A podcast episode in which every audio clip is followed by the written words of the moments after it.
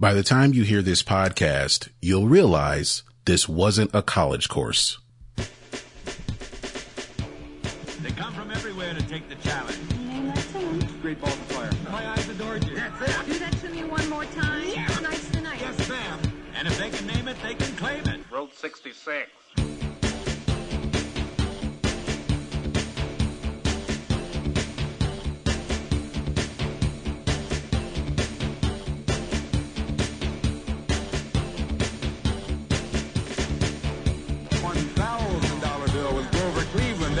Right there. How sweet it is. Jeepers creepers. You got it. It's big money, high hopes, near misses, and love and kisses. Shake, rattle, and roll. Yes, sir. So join host Tom Kennedy tonight at 7:30 and name that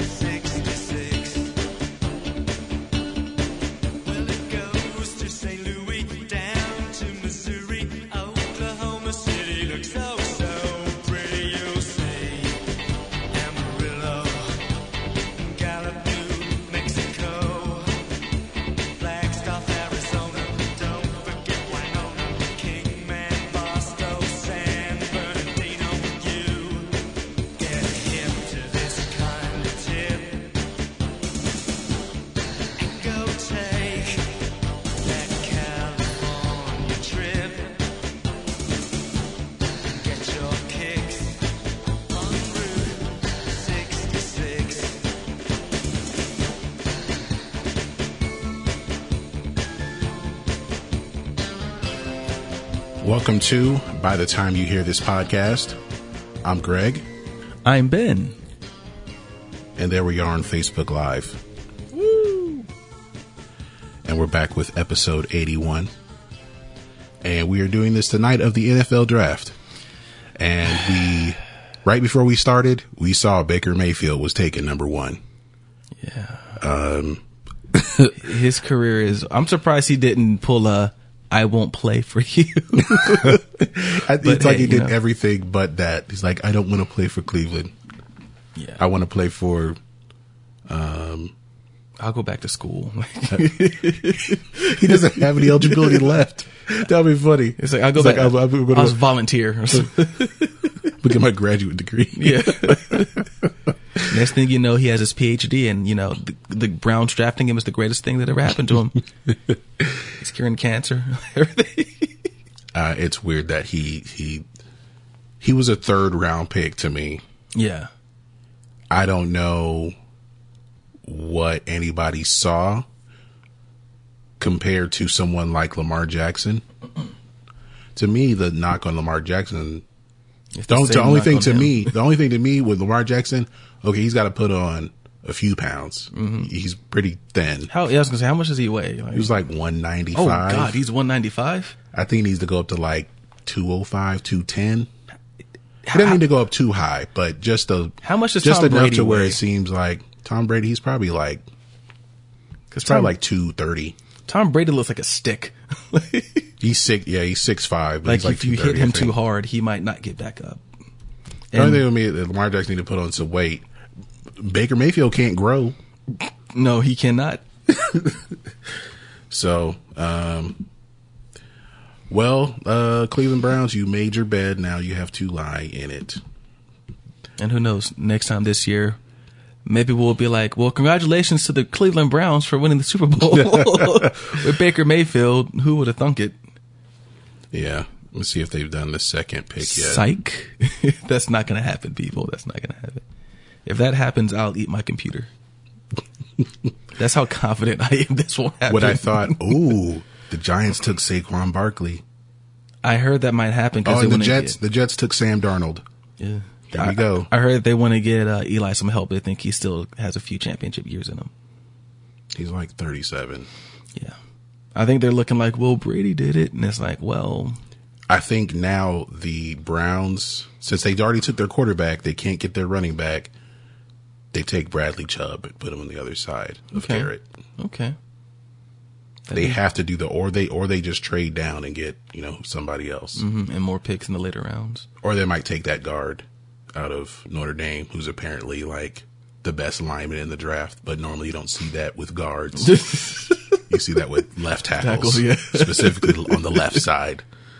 But so you get your music and your football talk. Yeah, a little bit of football. Yeah. But thank you to everyone who has watched and downloaded so far. If you want to tell people where you can find us, if you're watching us on Facebook Live, you're already there. Facebook.com/ by the time you hear this. We're also, we also have a website, bythetimeyouhearthis.com. The website and the Facebook URL are spelled with the word you. If you want to get with us on Instagram, we are at by the time you hear this, but with the letter U, because we're understanding and upstanding. Yes. All of those.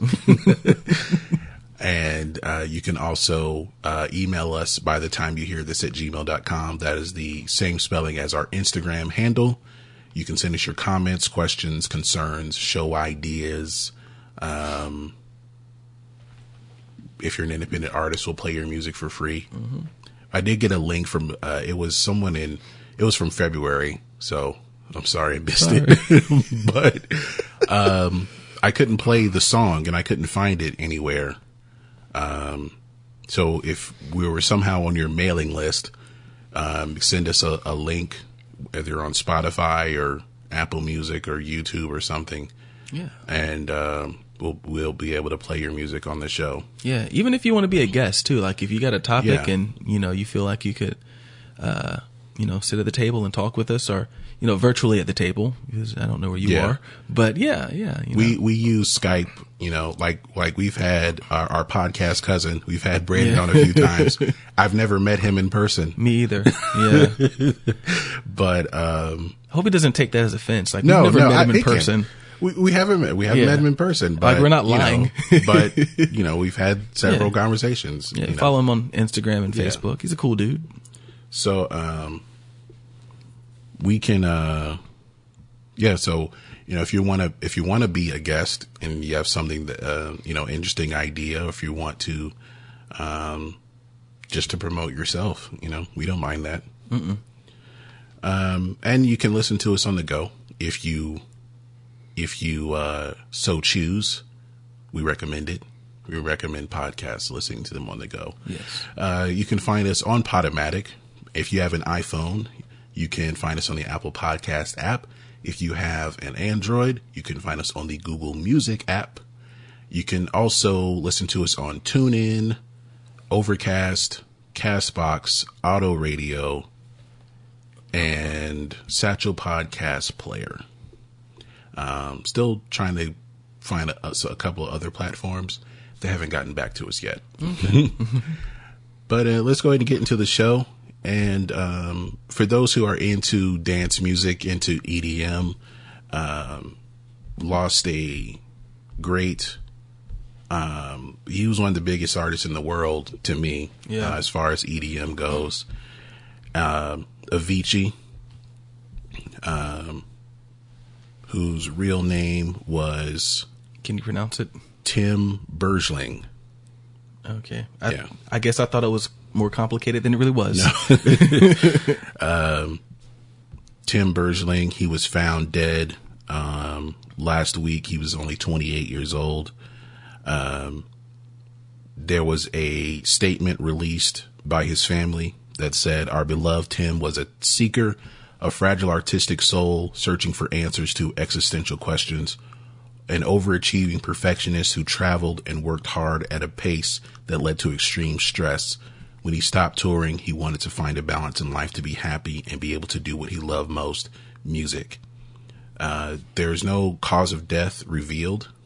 Ben, you found that it may have been Yeah, so nothing confirmed yet, but they think the family has released a statement saying that it looks like an apparent suicide. Okay. Yeah. He did suffer from acute pancreatitis, in part due to excessive drinking. He had his gallbladder and appendix removed in 2014, according to this article, and canceled a series of shows in an attempt to recover. He retired from performing in 2016, but still produced albums and songs. Yeah. So it says here, Avicii's family reveals he could not go on any longer in a new statement, and that he wanted to find peace. So they haven't released details of the death, so to speak, but a statement like that heavily implies suicide. And autopsies show nothing suspicious. Yeah. So they've ruled out criminal. So, yeah. Also the statement, Tim was not made for the business machine he found himself in. He was a sensitive guy who loved his fans, but shunned the spotlight. Tim, you will be forever loved and sadly missed. The person you were and your music will keep your memory alive. I'd never seen him before he died. I didn't even know what he looked like. I knew what he looked like. As far as a couple of his videos, I know the one for Wake Me Up, which was it was a smash around the world. Mm-hmm. He was like in the video briefly, I believe in one version I saw. And he also had another song called Levels, which was, the song that like, I Got a Good Feeling that Flo Rida later used. Yeah. Okay.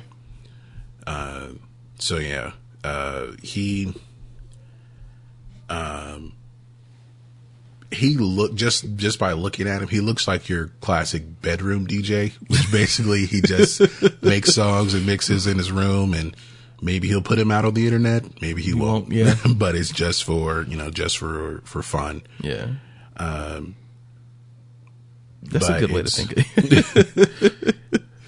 I like that. That's what he looked like. But, I think the popularity of EDM, I think you would say within the last 10 years, kind of pushed DJs to the spotlight. The success of David Guetta and Calvin Harris, and how there's kind of a bit of a resurgence with Paul Oakenfold and, I had someone mention Steve Aoki to me today. Axwell, and I haven't heard him in a while. I was like, Steve Aoki. And Steve Aoki. I was like, aren't you a little young to know who Steve Aoki is? It was with a guy like Steve Aoki, he kind of, with him like making this resurgence, that's kind of where Waka Flocka ended up going, like doing that kind of music. Yeah. So Waka Flocka is popular, very popular outside of America now. Yeah.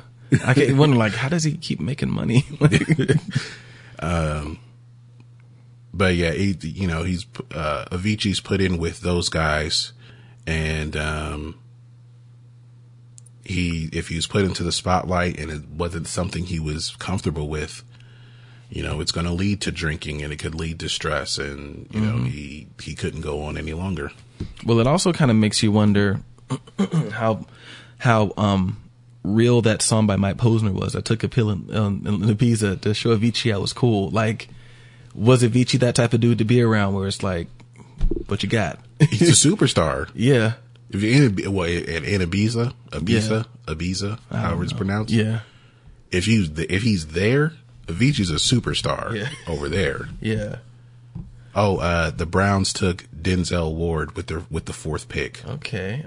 This is getting interesting. I wonder if anybody called that one. Bradley Chubb is fallen. But anyway, rest in peace to Avicii. The dance floors will miss him. Yeah. I am sure. All right. Moving forward with our next story. I don't even want to pull this up, but which one? So biopics are the popular movie genre, of course. So, I saw a story. I kind of glanced at it. I didn't think any more about it, but according to, a story from Uproxx and a story from The Boombox, actually, It's not going to be a biopic about her. Yes, about it's Huey more P. of a biopic Newton. About Huey P. Newton. Yeah, being produced by former NBA player Matt Barnes. Yeah, and Beyonce. Matt Barnes wants Beyonce to play Angela Davis. That makes a lot more sense now that I saw that Matt Barnes is producing it. That it makes more sense now. So this will probably happen. He tried to get them stars. Yeah, basically. Try to get some stars. Matt Barnes has high hopes that Beyonce will play Angela Davis. So granted, you know, that she doesn't have to do a lot of heavy lifting. If you get the right lead character about Huey P. Newton, you won't have to do a lot of heavy lifting. So why not get Fergie?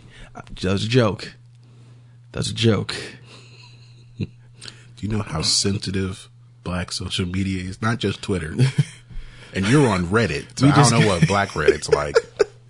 Black Reddit is actually, from what I've been told, black people Twitter on Reddit is just full of a bunch of white people. And white people Twitter is full of a bunch of black people just making fun of each other. That's what I've been told. So whenever you go on there, you're not talking to black people. You're talking to white people. And then you go to white people Twitter. It's just black people.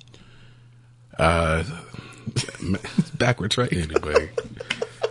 So with this film, I know it's not music. It's kind of music related. Well, I mean, it's a music star. Yeah. Because you have Beyonce involved. Matt Barnes is talking a lot.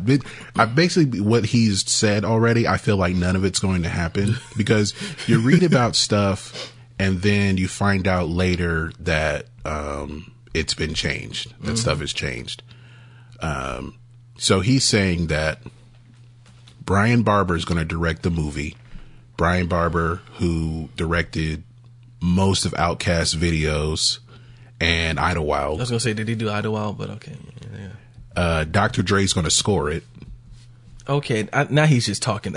He's just saying stuff. And Keith Powers, who played Ronnie in the New Edition story, is going to play Huey Newton. And they have a budget of $20 million. You can't afford Dr. Dre. You probably can't afford Brian Barber. Probably can't afford Beyonce. You definitely can't afford Beyonce. This is going to go to BET. For $20 million, if that includes actor salaries. Yeah. Why don't you just do a one-man movie about with Will Smith starring as Huey P. Newton? It's just a monologue. Well, that's been done. What movie? Well, it's called Huey. I think it's called Huey. Oh, God. I was just making this up. It was a one-man show. It had Robert G. Smith. Really? Okay. As Huey P. Newton. It was directed by Spike Lee. It was a play. Okay. But yeah, it was a one-man show. Well, never mind. I guess you can't do that. Huh? Okay. Huh? Never mind. It's actually quite good. People want to check it out. If you have PBS, they show on PBS every once in a while. But Beyonce is Angela Davis. I feel like it will be a small role, so maybe they don't have to pay her as much. Yeah. I don't for one day. Yeah. It's going to be like, you ever seen that, the clip of where Chance the Rapper is at the Grammys and he's talking to somebody and Beyonce just walks up behind him? Yeah. Yeah. It's going to be like that. Like, oh, snap, it's Angela Davis. Hey. And then that's it. Like, oh, okay. So, moving on, Kanye's been in the news a lot over the past few days. Yeah. It was at first it was like, oh wow, great, Kanye's in the news. He's and then back. In the last 24 hours, like, come on, man. Someone that said he's in a sunken place. Some people are torn. Yeah. They are truly torn to, should I listen to his music anymore because he's a fan of Donald Trump? We've supported people for worse. Yeah. Just being honest, we've supported people for worse.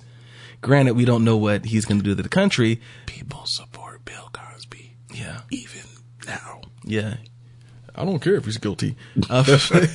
Like, I mean, seriously, like, finna be mean. When I was substitute teaching, I still had young girls saying, he can beat me. And I had to be like, Jesus, save them.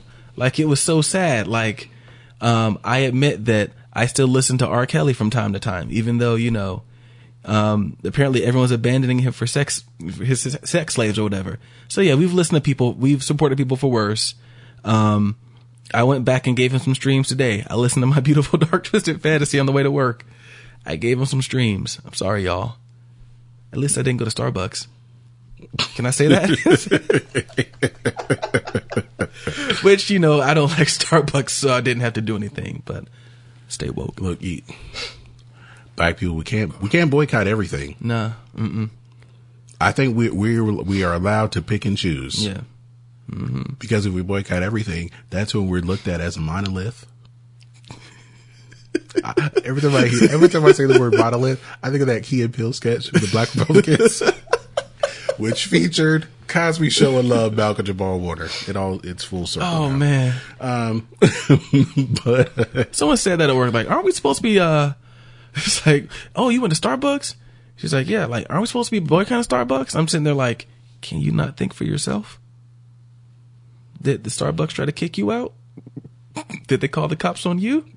If they did, I would understand, you know, but this is one in Philadelphia. We can still go to the one in Buckhead. It's okay. It's okay. NFL draft update. The Broncos selected Bradley Chubb. So, yeah, let's put him on the other side of Von Miller. Good luck. Scary. Good luck. Good luck, offenses. Yeah. Do we play them next year at all? I know we opened up against the Eagles, so that should be a W. Right? Right? I don't know. Man, Sark better get it together. That's all I got to say. My Falcons fans out there, I know y'all feel me. Sark's got to get together. But as far as Kanye goes, MAGA hat aside... So, yeah, I didn't know so that's what I found out this afternoon, that he posted a picture of it and him wearing it. Yeah. And there's another picture of him going out and like walking around his neighborhood in it. So it's like, yeah, he's about that life right now. Yeah. I can't help but think, though.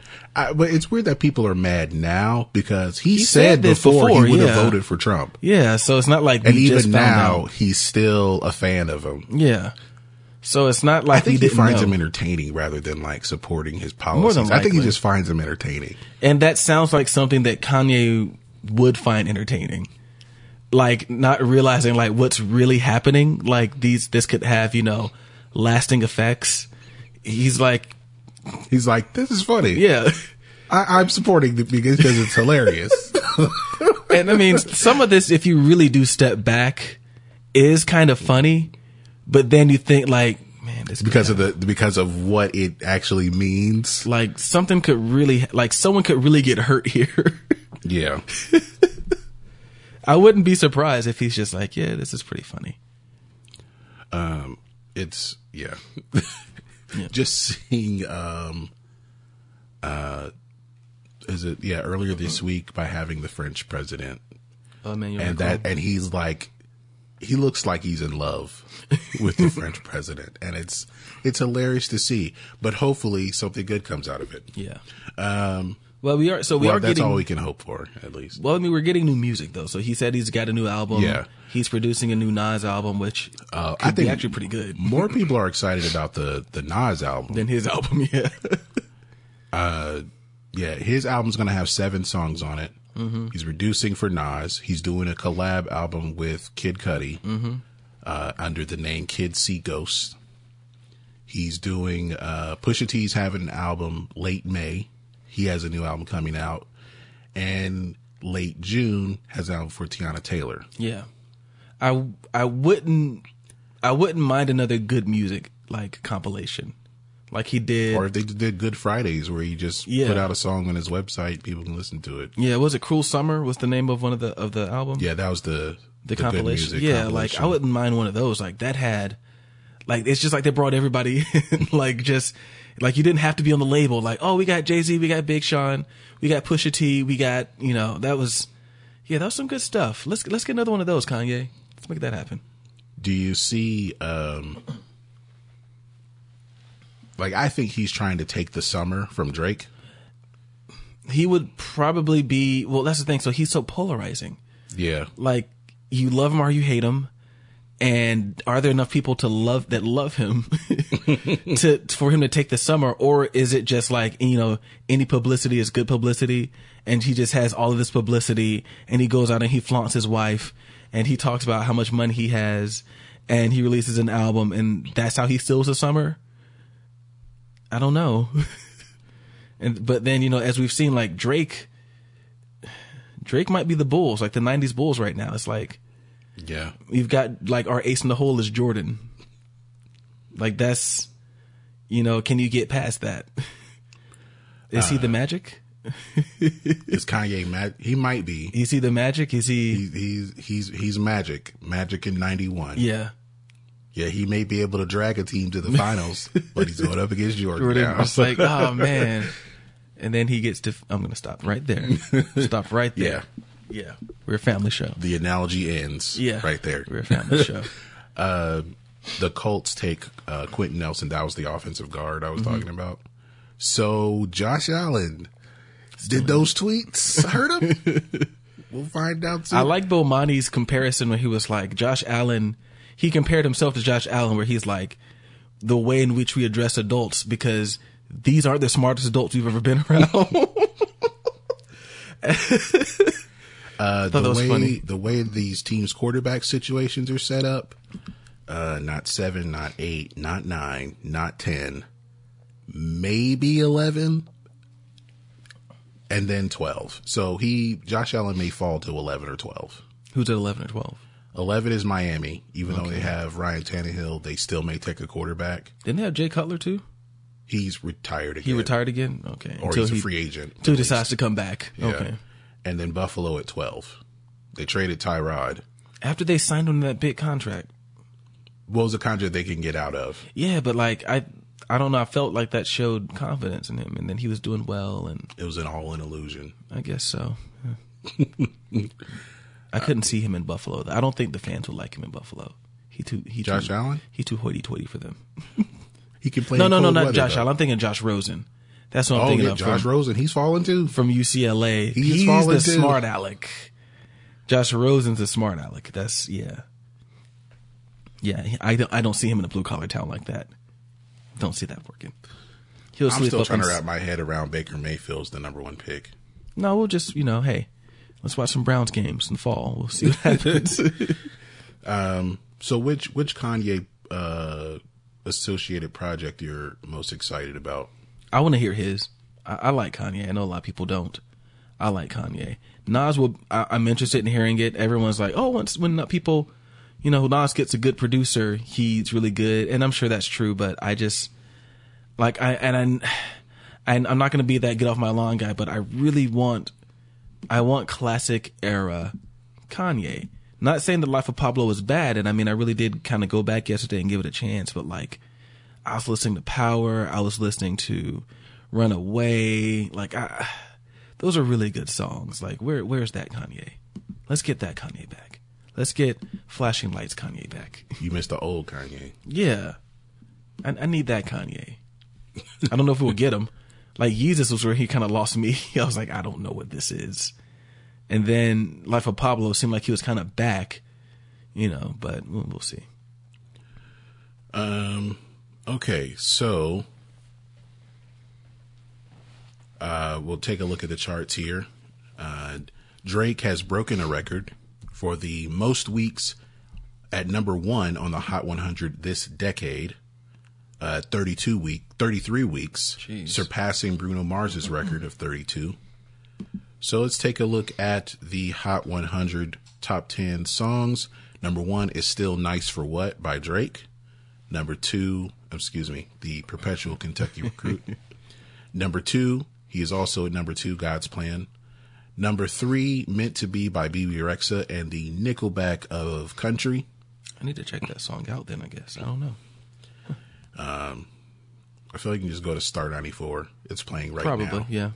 Either that or I can't think of the other one. Q100? Probably. Just plays all the hits. Yeah. One of those top 40 things. Number three. That was number three. Number four, Psycho by Sirius Malone featuring Ty Dolla $ign. And now the rest of the page won't load. Do you have it? Yeah, I got five, The Middle by Zed, Maren Morris and Gray. Number six, Look Alive by Block Boy JB featuring The Perpetual Kentucky Recruit. I wonder where he'd be drafted. Let's see. Number seven, Perfect by the most influential artist in black music. I finally heard it for the first time. He basically remade What was the other song he had? We Found Love. We, I can't think of the one that sounded like the Marvin Gaye song. Oh, Thinking Out Loud. Thinking Out Loud. Yeah, that's basically what he made. It's this year's wedding song. So just get ready, people. Weddings, if you're getting married and you're under the age of 25. Yeah, it will not be played at my wedding. No way. Will you play any Ed Sheeran? Depends on the DJ and the crowd. Oh, you're going DJ? No band? No band. No, we're not going to get a band. I don't know if we'll have a big enough place for a band. Oh, I was going to say, like, it's not going to be a Token White, Red Hot Saga reunion. Now, I'm not putting the pressure on them to do that. Maybe if they're watching, which they probably aren't. But if they're listening, which they're probably not. But I will talk to them. That's not a bad idea. See if we can get, I guess at that point, he'll be Dr. Chris Jenkins up here to play drums. He's like, I can't make surgery. Why? I gotta play drums in this band I was in college. It's a big deal. Number 8, we got Freaky Friday by Lil Dicky featuring Finna Be Mean. We got I Like It by Love and Hip Hop legend Cardi B, Bad Bunny and J Balvin, Chun Li, because she's making Street Fighter references now, by Nicki Minaj. I haven't heard this song yet, but everyone was quoting it on Twitter for some reason, and she was arguing about it.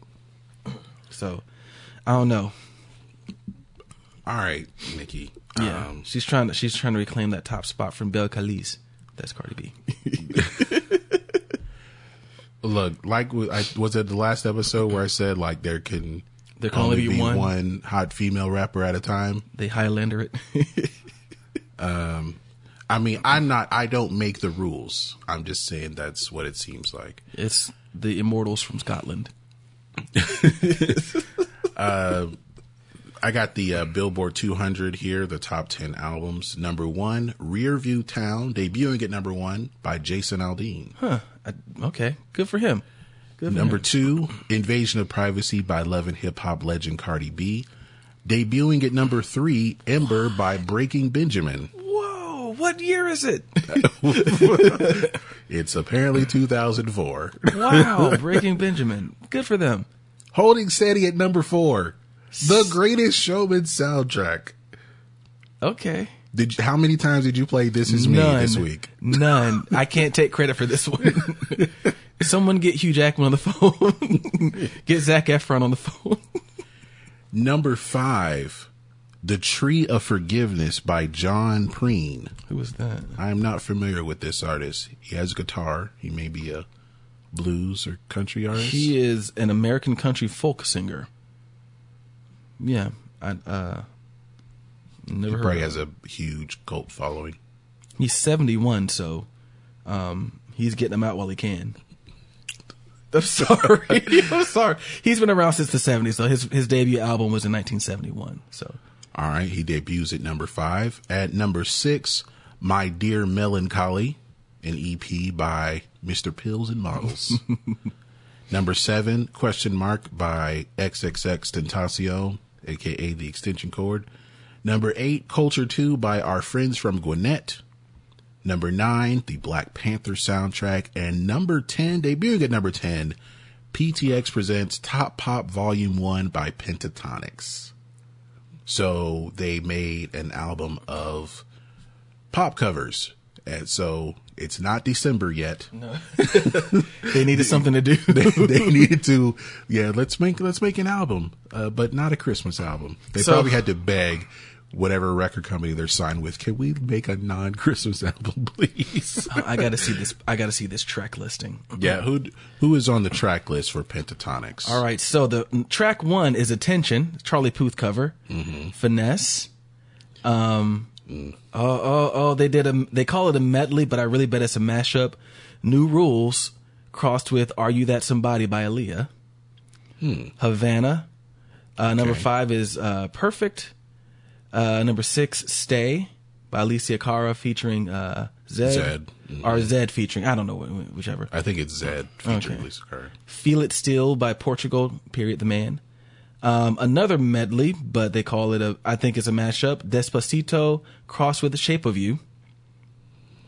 Issues by Julia Michaels. Praying by Kesha. And Sorry Not Sorry, Demi Lovato. So these are all songs made within the last 2 years. Yeah. Therefore, they're not making any money. How is this selling? Like, who's buying this? Just stream this. This is something you stream. It's the same.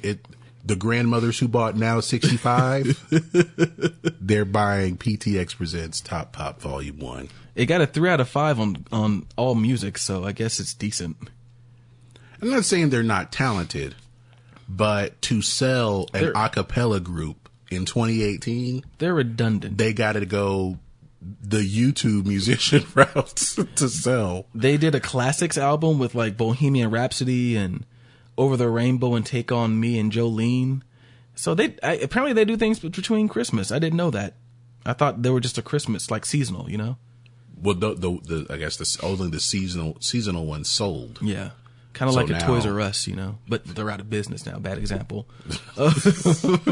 Like a Christmas tree farm. Like it's like, what do they do this parking lot when it's not a when it's not a Christmas tree farm? Like it's a parking lot. Or that also made me think of like the day before Valentine's Day. Mm-hmm.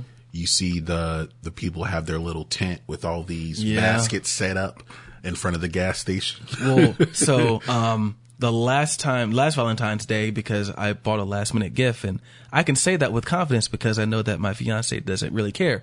I went to the mall to get her Great American Cookie because that's her favorite cookie, the sugar cookies. And like they have, you know, the store, the kiosk or whatever, they have that. And then across from that, they just have a dude who works for Great American Cookie with the table, and he's just selling like heart-shaped cookies. That's their thing. Like that's their hustle. It's like, oh, okay. Yeah. We'll just order a bunch of heart-shaped cookies and people will buy them and they'll take them home. And he has this little Squarespace thing that you yeah, that's what they're using. I'm like, this is totally just set up today. Like they don't do this normally. They're like, yeah, let's just get some extra money, guys. Let's do this. Yeah. Well, it had to be that day because like they got to be fresh cookies. Yeah, and I didn't buy one. Cookies. I just like, give me a dozen of the sugar, please. Like I will not buy your heart-shaped cookie. Update on the draft real quick. The Bills traded up to number 7 and took Josh Allen. And at number 8, the Bears took Roquan Smith out of UGA. For y'all dogs fans out there. So now the Bucks will pick at number 12. So that was, and they probably got some other stuff, but hey, we got there's first trade of the night. Yep. All right, so look at the Artist 100, Top 100 Artist, number 1. He released an album, therefore he's number 1, Jason Aldean. At least he wasn't Uncharted, though, but last week he was 28. He's 28. That means he released a song. So he stayed relevant somehow. A little bit longer. Number 2, Love and Hip Hop legend Cardi B. Number 3, The Perpetual Kentucky Recruit. Number 4, they released an album, Breaking Benjamin. They were unranked. Yeah, they were unranked last week. Number 5, the unretired 2K legends. Number 6, the most influential artists in black music. Number 7, Mr. Pills and Models. Number 8, Sirius Malone. Number 9, the Mighty Duckworth. And number 10, he was unranked last week, but he released an album, John Preen. I wonder if, so I'm seeing Metallica at number 12. I wonder if they sold more tickets and albums at the same time. They just hopped in like, yeah, let's get. They went from 64 to 12. They did something. Yeah. Cardi B clearly has more clout than Bruno Mars right now. Yeah. To be expected. Yeah. So Pentatonix went from unranked to 25. So that's as far as doing acapella covers will get you. Just pack it up now. Back it up now. Is there another season of the Singing Bee or the Sing Off? Maybe they should, or whatever that show was called. They should do see if they can do a residency in Vegas. I think that would suit them. Yeah, I think that's the next thing for them. Yeah, because I mean, like I can't imagine like, hey guys, who wants to go see Pentatonix this weekend at Phillips Arena or like. Like they're not selling out arenas. Phillips Arena. I highly doubt that. Like would they even sell out Tabernacle? Maybe. If you know, it's just like. Would you know what? Not I don't know if they'll sell out Tabernacle. They might. They definitely sell out Center Stage. Yeah, I could see them. I think they'll sell out Center Stage. So if you're listening, Pentatonics, come play center stage. I might come out and support. Yeah. We can put your tour together for you. Yeah, we'll come out and live broadcast. You know, like I'm Greg, I'm Ben, and we're here at center stage for the Pentatonics. If you can hear the humming, they're warming up. All right. Yeah, that's too funny. All right, so last story here. Let's see where we're at time-wise. We're doing okay. Meek Mill is out, man. Yeah, he is out of prison. I think I read that the co-owner of the Philadelphia 76ers went and picked him up. In a helicopter. That's pretty dope. Like, that's actually really cool. It's like, oh, man, like, how are you leaving in a chopper? Like, I wonder if someone was like, get to the chopper just for fun. And he was like, nah, man.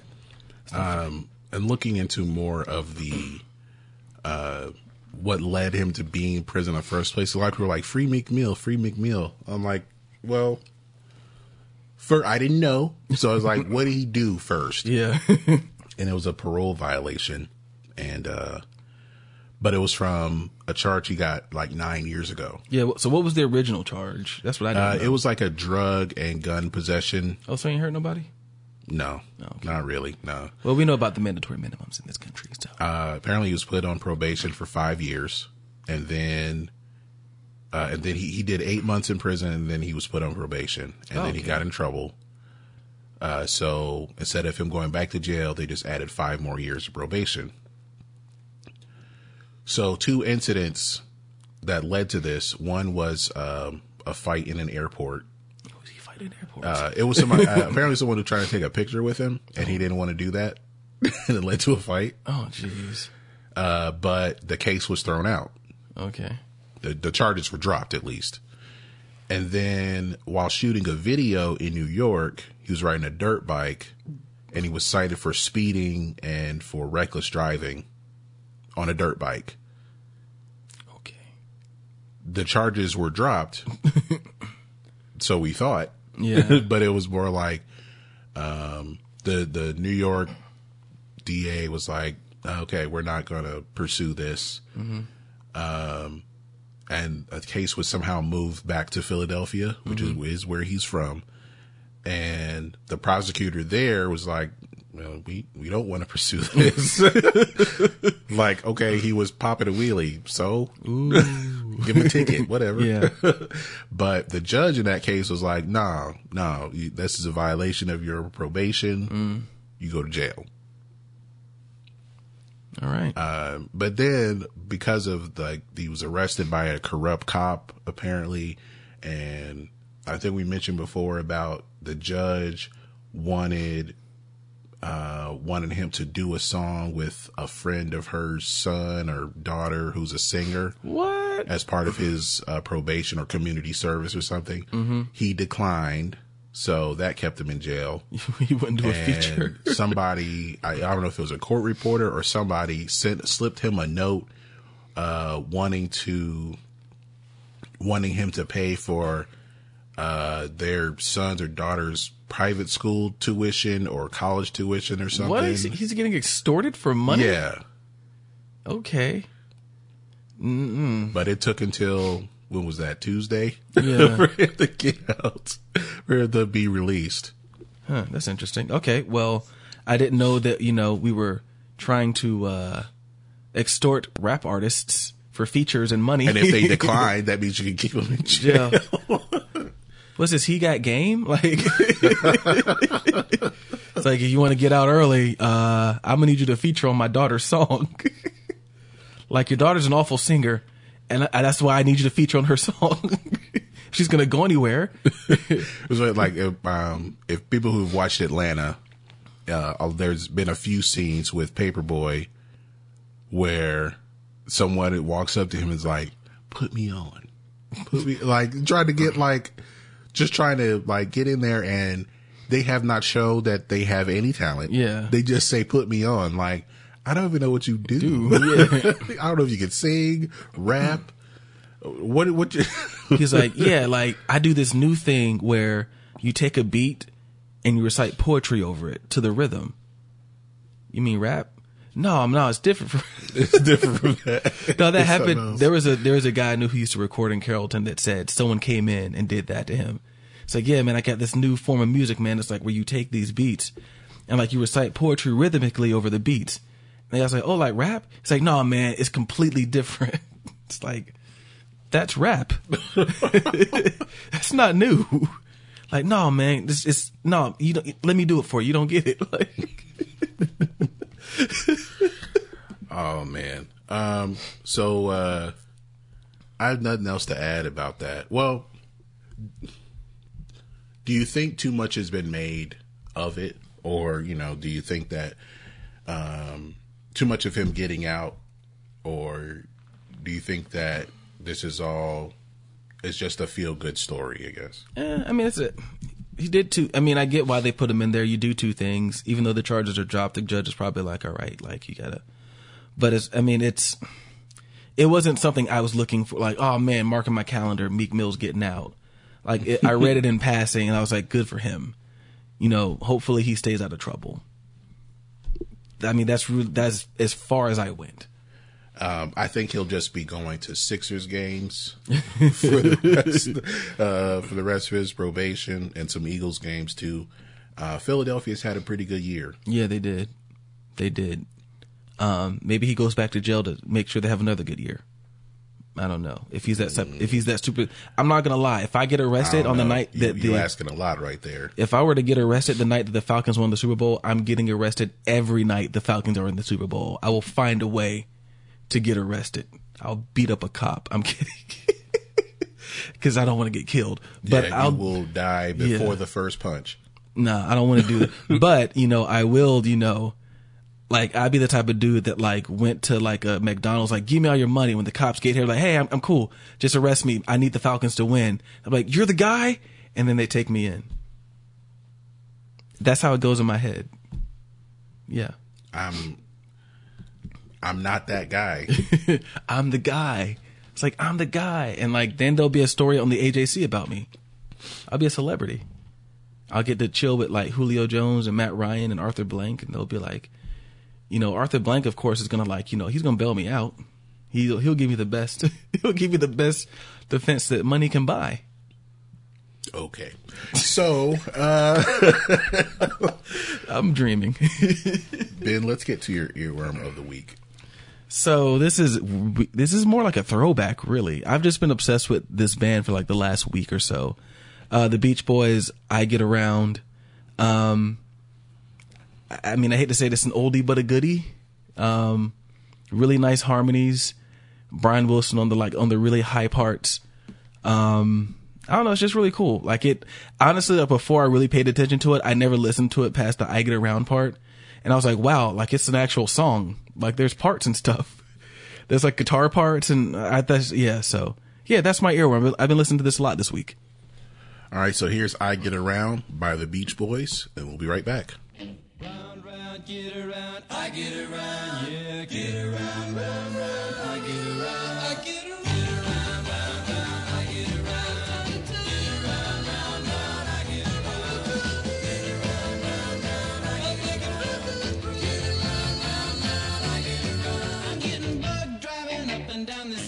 Strip. I gotta find a new place where the kids are hip.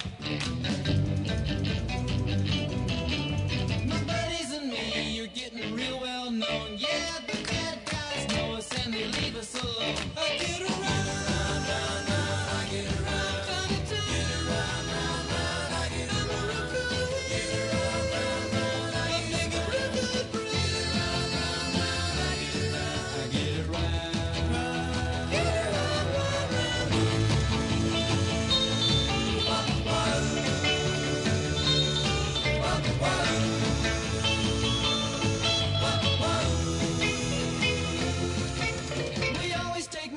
Cause it's never been beat, and we've never missed yet with the girls we meet. None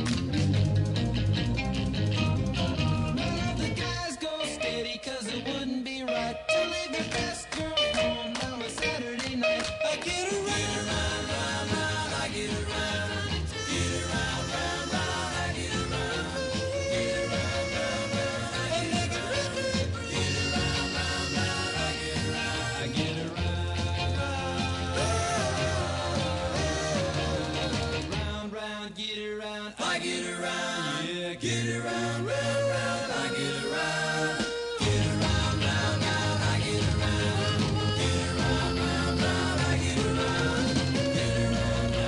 right, that is I Get Around by the Beach Boys. If you see their, if you're watching us on Facebook Live, you see their single art right there. Oh, yeah. I paid attention to the lyrics there. And they're so cheesy. Yeah. You hit my car because it's never been beat. Like, it's like... Well, yeah. Going out and racing cars and finding girls, and so they haven't missed with any of the girls that we meet. Mm-hmm. Because he gets around. Like, that's basically his way of saying, like, my body count is high.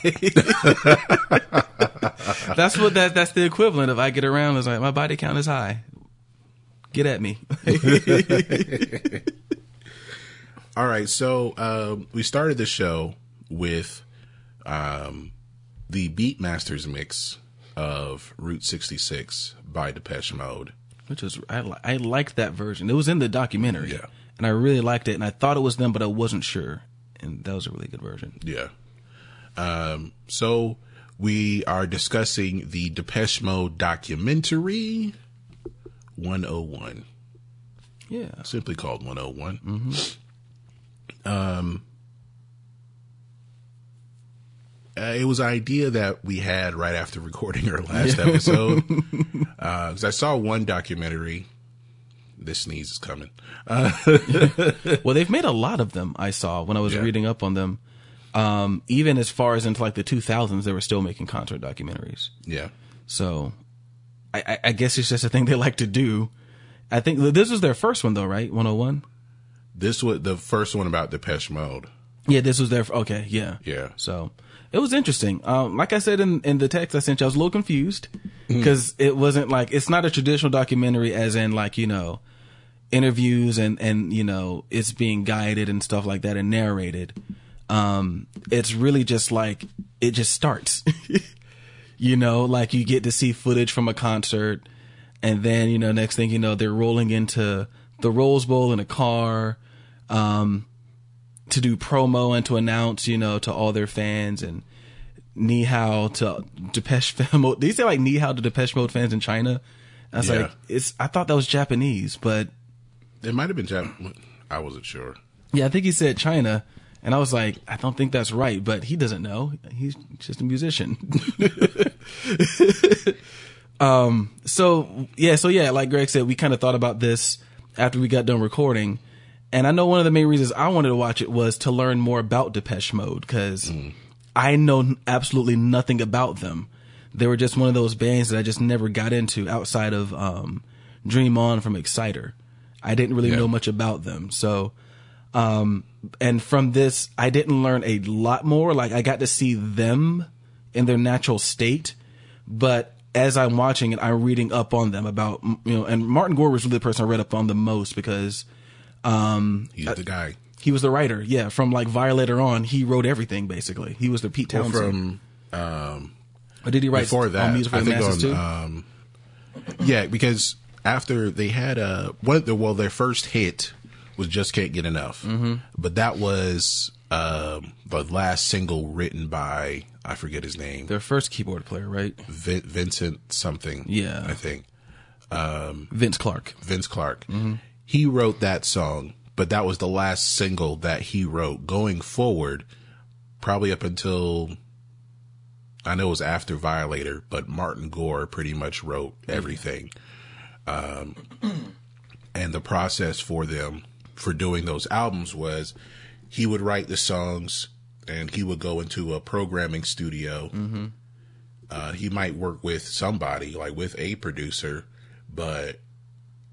the songs, once they got to the rest of the band, they were pretty much done. So he literally was everything. Yeah.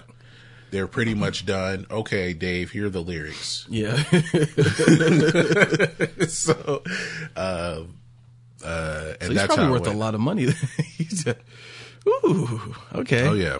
He seemed like an interesting guy. He seemed like a very interesting person. They all seemed so...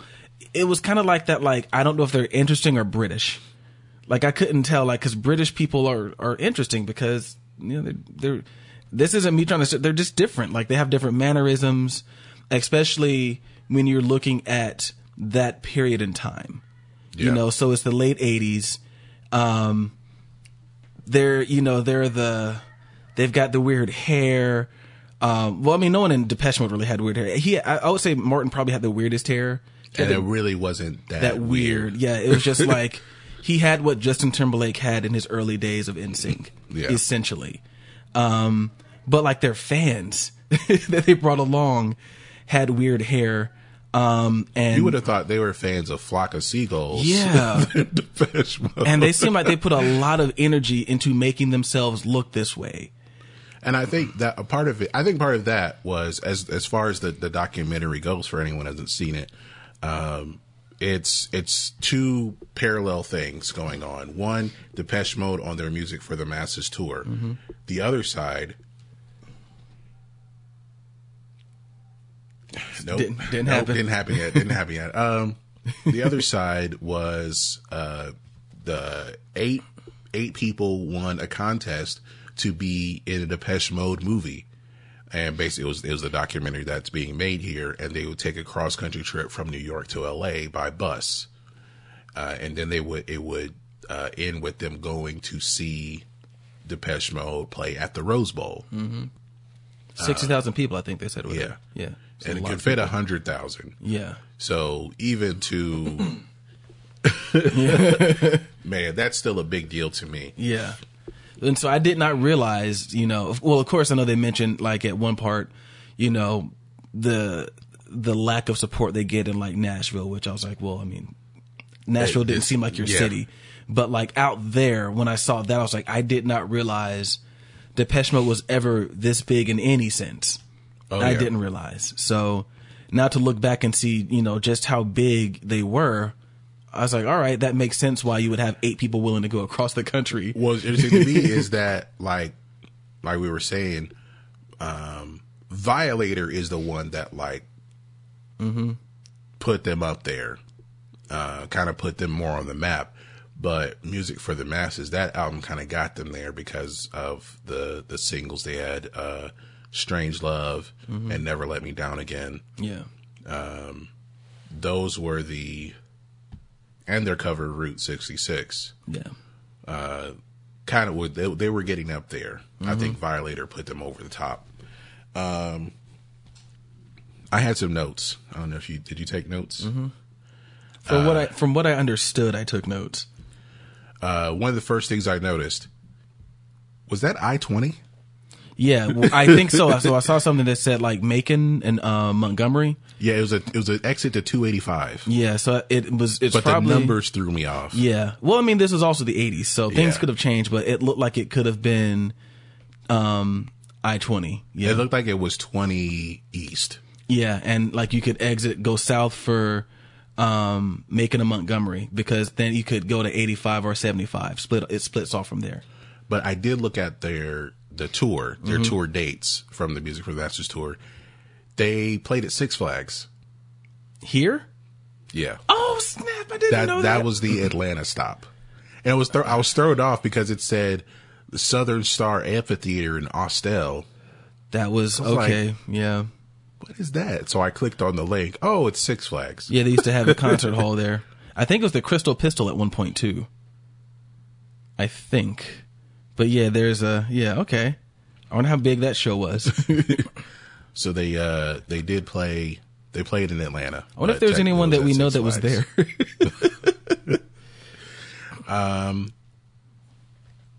So yeah, that had to be 20 East coming from Six Flags. Yeah.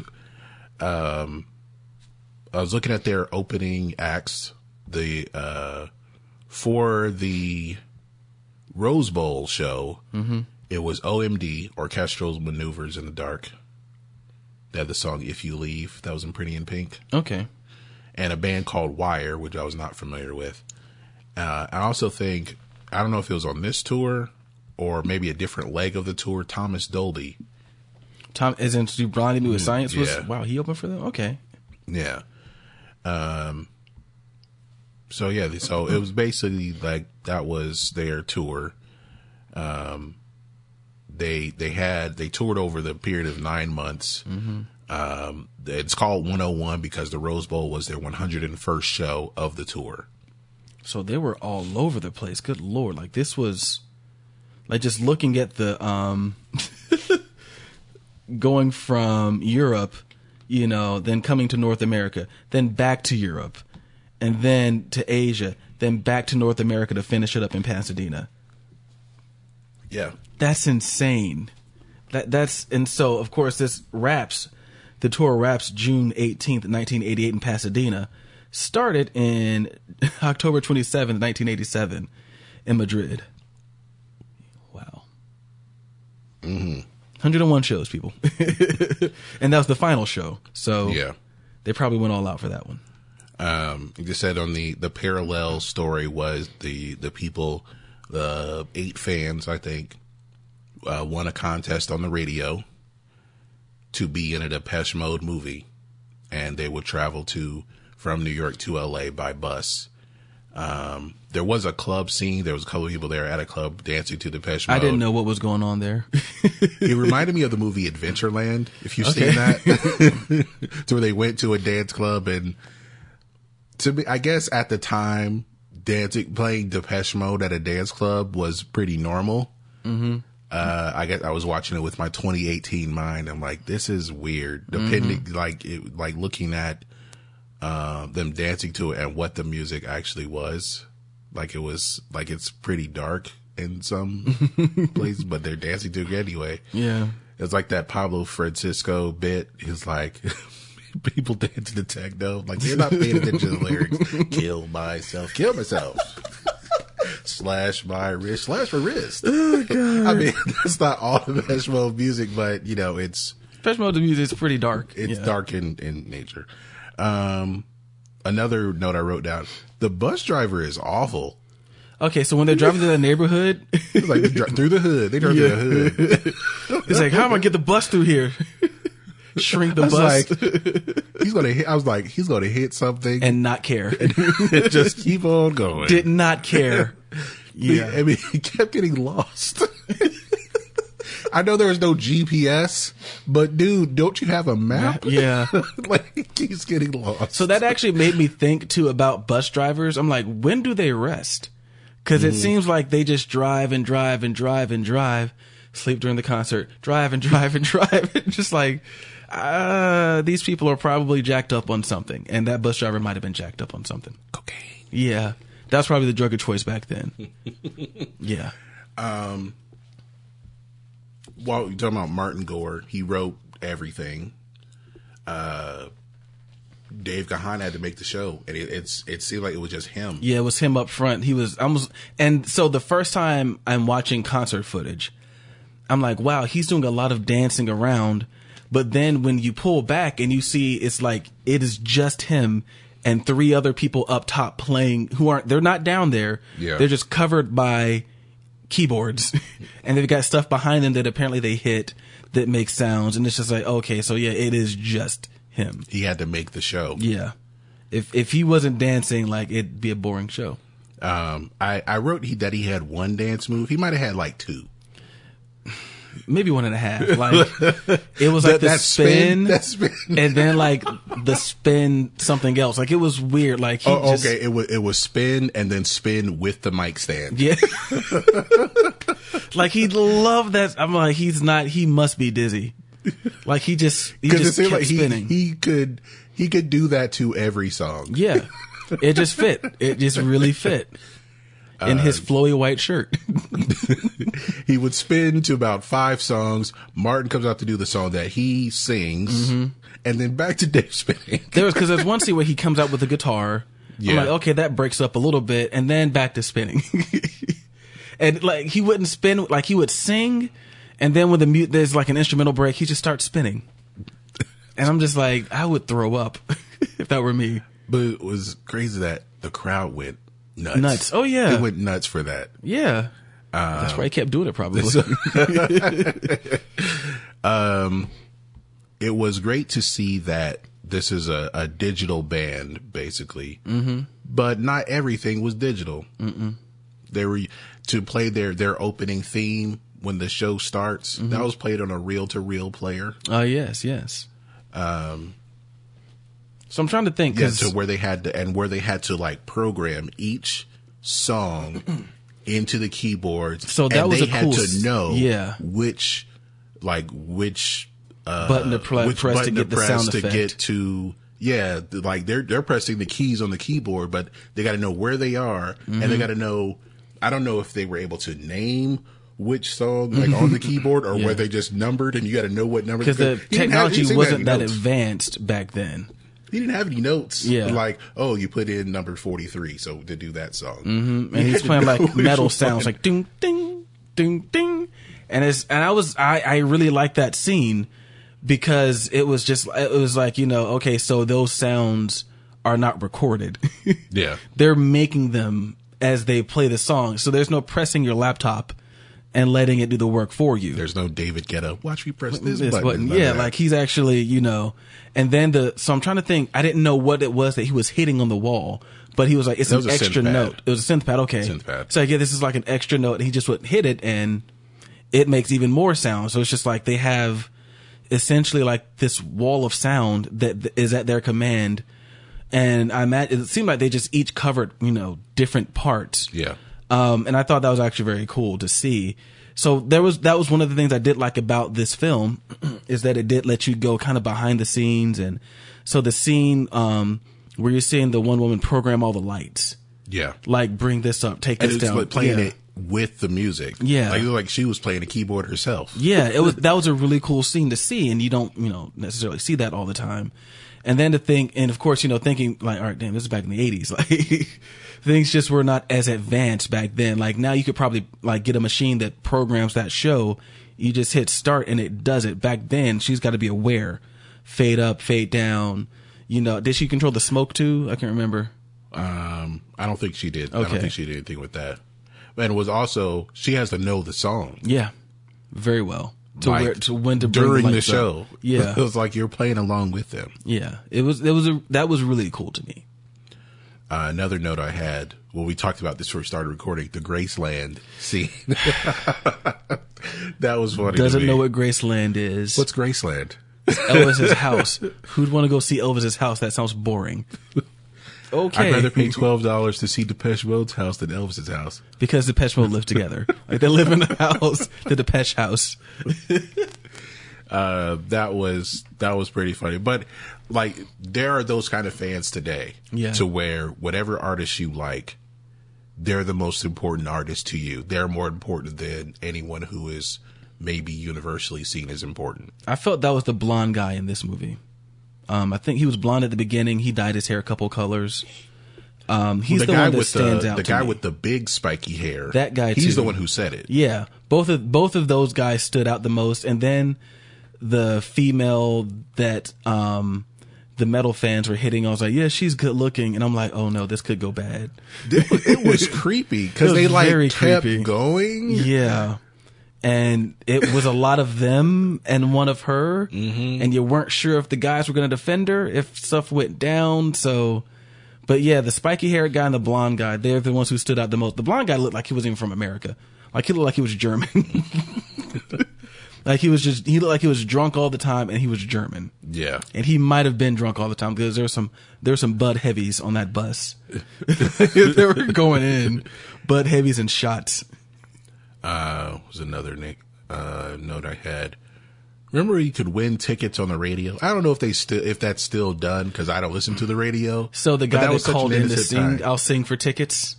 Did he get tickets? I don't remember. I don't. But he offered to sing "People Are People," and then I think in the next clip they showed them singing "People Are People," and it was like Martin Gore's kind of listening like. And he's like, you got to sing something harder than that. Like, what are you trying to say about your singer? They're like, it's like, yeah, you got three of the words right. Yeah. No, that was a pretty cool throwback because, you know, you have this big band. They're touring across the states. They're in the radio station. They have enough fans to where they would call in and sing their song to get tickets. And, we're giving away tickets on the radio, which seems like an 80s, 90s thing to do.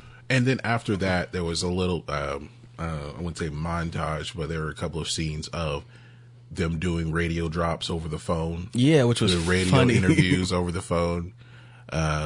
It was funny to see because it's like everyone else in the room has to be quiet. Yep. And it may not be something they're particularly interested in doing. They didn't seem like the type of band that liked to do a lot of promo.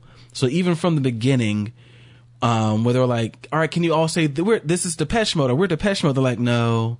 Oh yeah. As far as like saying something, they're like, can we? They didn't want to do it. I think they primarily, I don't think they want to do that because this is cheesy. Yeah. They just didn't seem like the type of band. Like, they even seemed kind of weird, like the ride up where they're like, showing them riding up in the convertible into the stadium. I'm like, they look uncomfortable.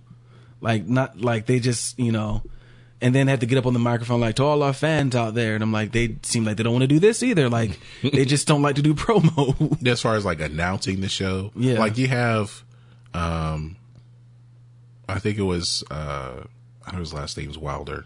Alex Wilder. Alex Wilder, yeah.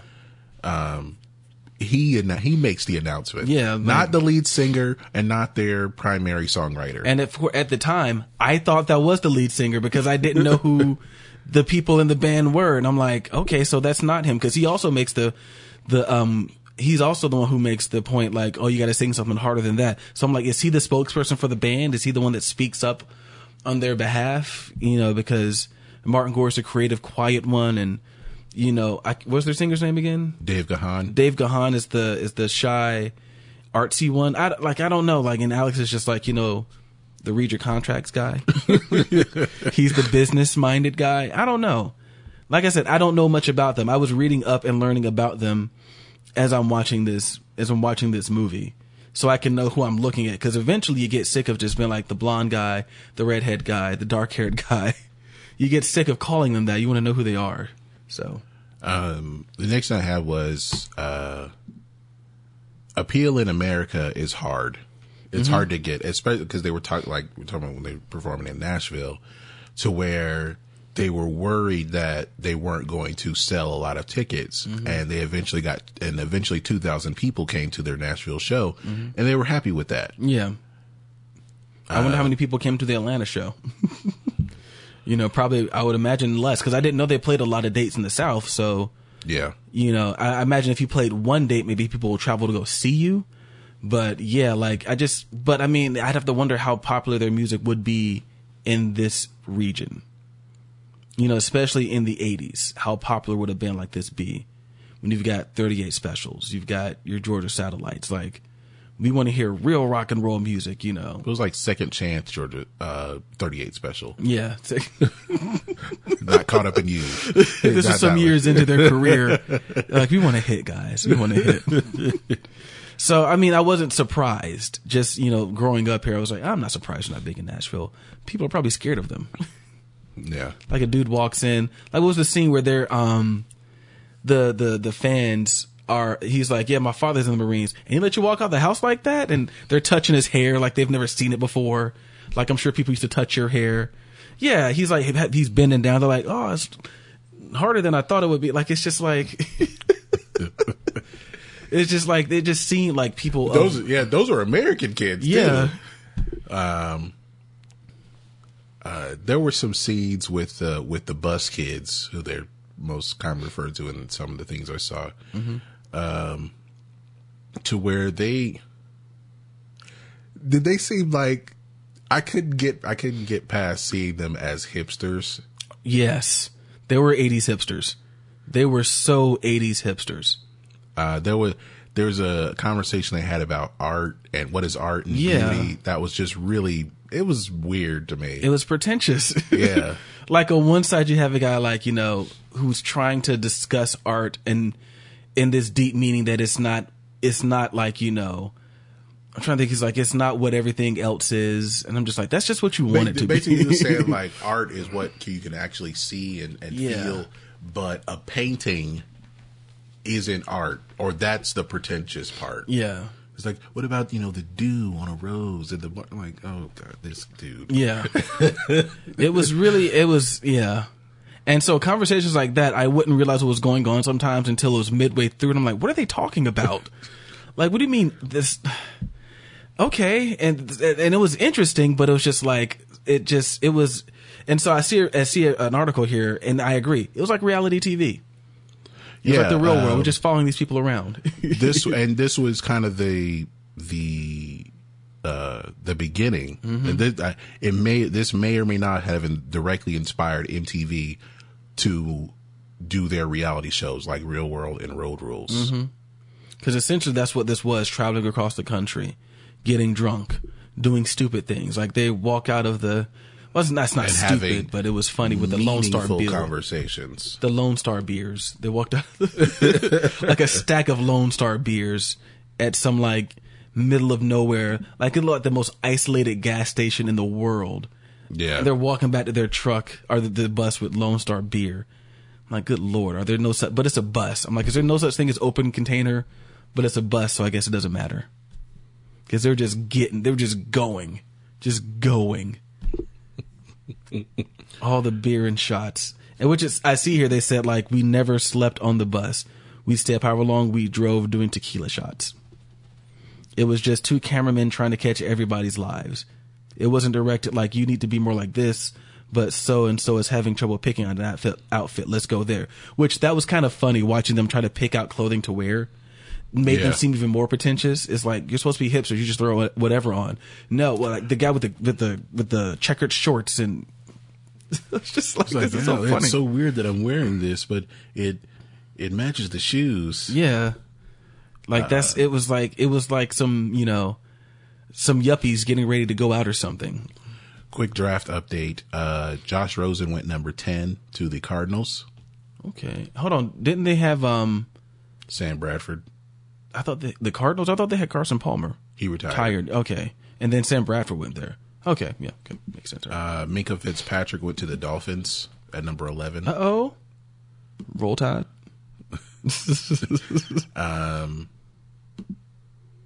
That's on defensive tackle last name Payne from Alabama. Okay, yeah, Artemis Payne. Okay, he went number 13 to Washington. I feel like only because this has happened. Like, as the years have gone on, people have found out, like, Bama players are just, like, beat up when they get to the league. Like, they found out, I think it was Reuben Foster was, like, missing cartilage in his knee. Like, cause they're just, he works them into the ground. So it's just, like, I've seen, watching with Kendra and her family, like, the Bama games. These guys are beat up. Like, Minka Fitzpatrick, good luck, man. Like, he took some shots. Like, he was a tough player. But, like, he was, like, tackling people twice his size. You can look at Trent Richardson. Yeah. Just didn't work out. It did not work out. Apparently he couldn't see. Yeah. The hole's over here. I'm going to go left. Yeah. Where other people are. So we'll see if Minka Fitzpatrick, granted, hopefully they gave him, like, a good physical because, like, something's broken. Like, he's got something wrong with him because he was, like, he was their guy. I've seen him leave games. You're like, yeah, he ain't coming back. 10 minutes later, Fitzpatrick's back on the field. Like, I'm pretty sure he just died, but whatever. Can he play? Can he play? Yeah. Okay, back to the film. Well, we talked about the when they were in the what you call an '80s Guitar Center. That's what it felt like. So I don't know if anyone listening has been to Guitar Center, but like the acoustic room has like the wood panel on the wall, and there's guitars hanging everywhere, and that's where they were. And like so, like when they get there, I think the singer's playing an acoustic, and I was like, and this was before I really knew who they were, so I was like, oh god, their guitar player's awful. And then I looked, and then I saw Martin Gore pick up the guitar. I was like, okay, he's pretty good. And I looked it up. I was like, okay, he's the guitar player. That makes sense. And so I think we both thought at this point, I said, all right, so I think this inspired your own personal Jesus. And you was like, Violator in the making. This is probably this is the beginning of Violator. If this was the Depeche Mode movie, this would be where they're like, I want to make an album. What are you going to call it? Violator. And that's the moment. Yeah. So yeah, I definitely think that, cause I think they left a music store that like kind of in that same shot, with the Johnny Cash album. And I think, were they in Nashville at that point? Yeah. Okay, so like they're like, oh, you getting into country? You like country music? Like, oh, I'm getting into it. So that probably helped shape, you know, listening to some country music, maybe even listening to some rockabilly. I mean, hell, that's a rockabilly riff on Your Own Personal Jesus. It's got electronic, you know, elements in it, but like that main guitar riff is very rockabilly, and it was a very cool riff. Let's see, we may have lost the. The singer's playing an acoustic. Okay. And I was like, and this was before I really knew who they were. Sorry, yeah, the volume's still up. Oh, you thought we were lost the? Yeah, I thought it stopped recording, but we're good. I can edit that out. All right, so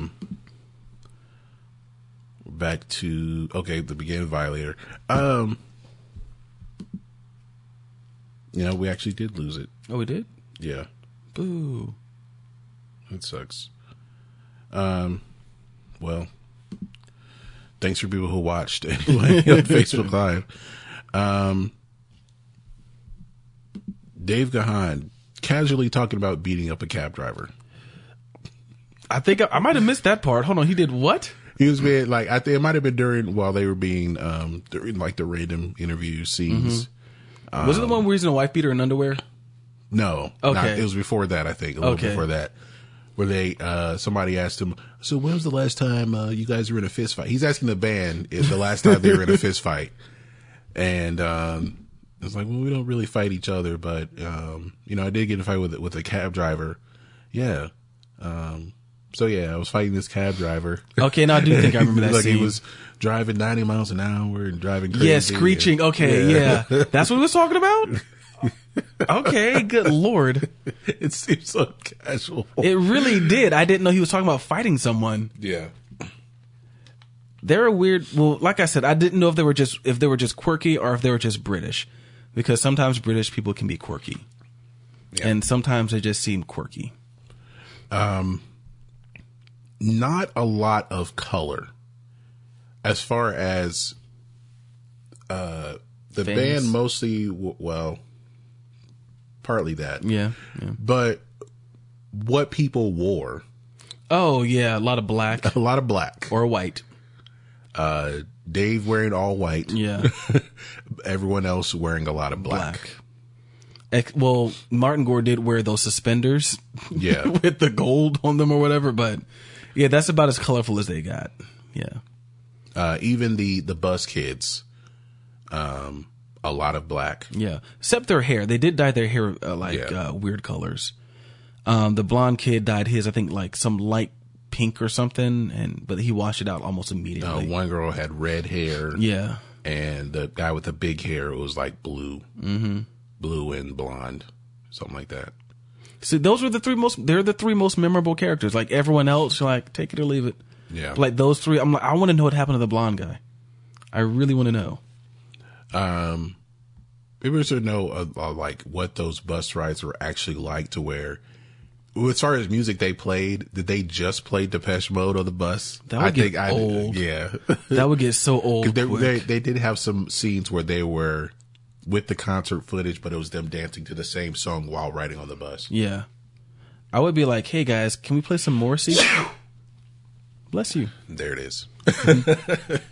Yeah, you think, and like eventually someone like, hey, play some Smiths, or like play some Cure, play some New Order. Yeah, like they, you know, insert band that sounds like the band that we already like because we don't like Guns and Posers. Yeah, that scene bothered me. I didn't like that scene at all. It was like, yeah, like you did say it once they walked away. Yeah, you wouldn't say it to their face.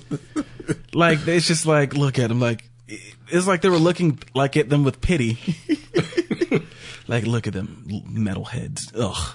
Well, God. I think they were also saying that they didn't, those metalheads didn't really like Guns N' Roses, but they're going to see them in concert anyway.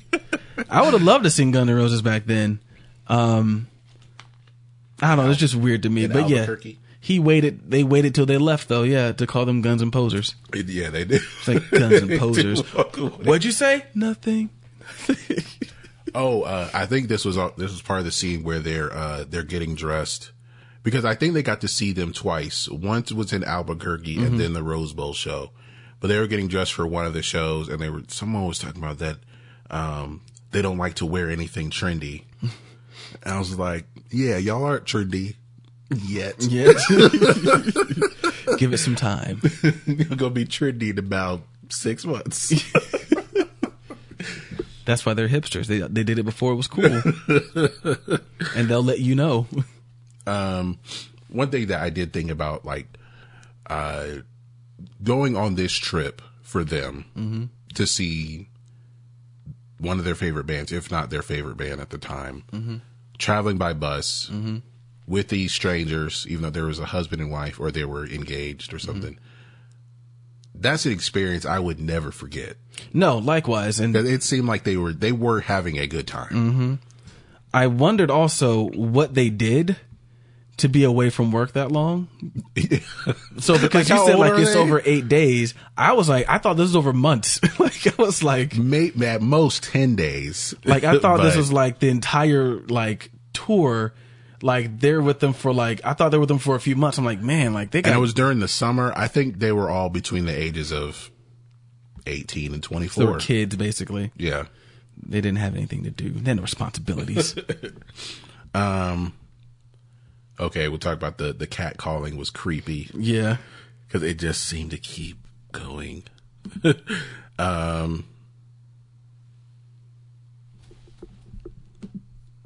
on just a second. Southern Star Amphitheater. Oh man. Let's see what else we got here. The bus driver is still terrible. Yeah. We talked about Dave may have one and a half dance moves. Yeah. Unfortunately, even though this was a landmark concert for them, no full version of the Rose Bowl concert exists. Just the snippets? Just the snippets. There was a re-release of the DVD, and there was more concert clips, some more unreleased footage, but there's no like full version. So some of those, I will say, so the final, the final 20 minutes was just a concert basically. Was just the concert, but there's one scene that I think really kind of defined that moment. And it was the scene. And, you know, as we were saying, it was just basically him. And then up above him, a bunch of people playing keyboards. But like, you see this wide shot of him and the crowd. And I was like, okay, yeah, that's a big moment. That's gotta be a really cool feeling. To be up there spinning as like all these people are just screaming for you, cheering for you. That's a really cool scene. And it was like, it was like, it was all worth it to get to Pasadena to play that show. Yeah. Oh, did you show that we were live? Yeah. All right, cool. So we are back. A dinosaur story. All right. So we're back. Let's see where we were still at. No full version of the Rose Bowl concert exists, but a DVD with more and more footage. So maybe someone will piece it together, but there's no whole thing. The financial side of the tour, I feel it was kind of thrown in. It made sense, but I feel it was like kind of just like jammed in there at the last second. I was going to say like a lot of things in that second half of the, like after the first hour, and maybe it was a little long, but a lot of the things in the second, like it kind of felt like it was thrown in there. The rehearsal part where they're like, you know, where they're complaining about the sound check.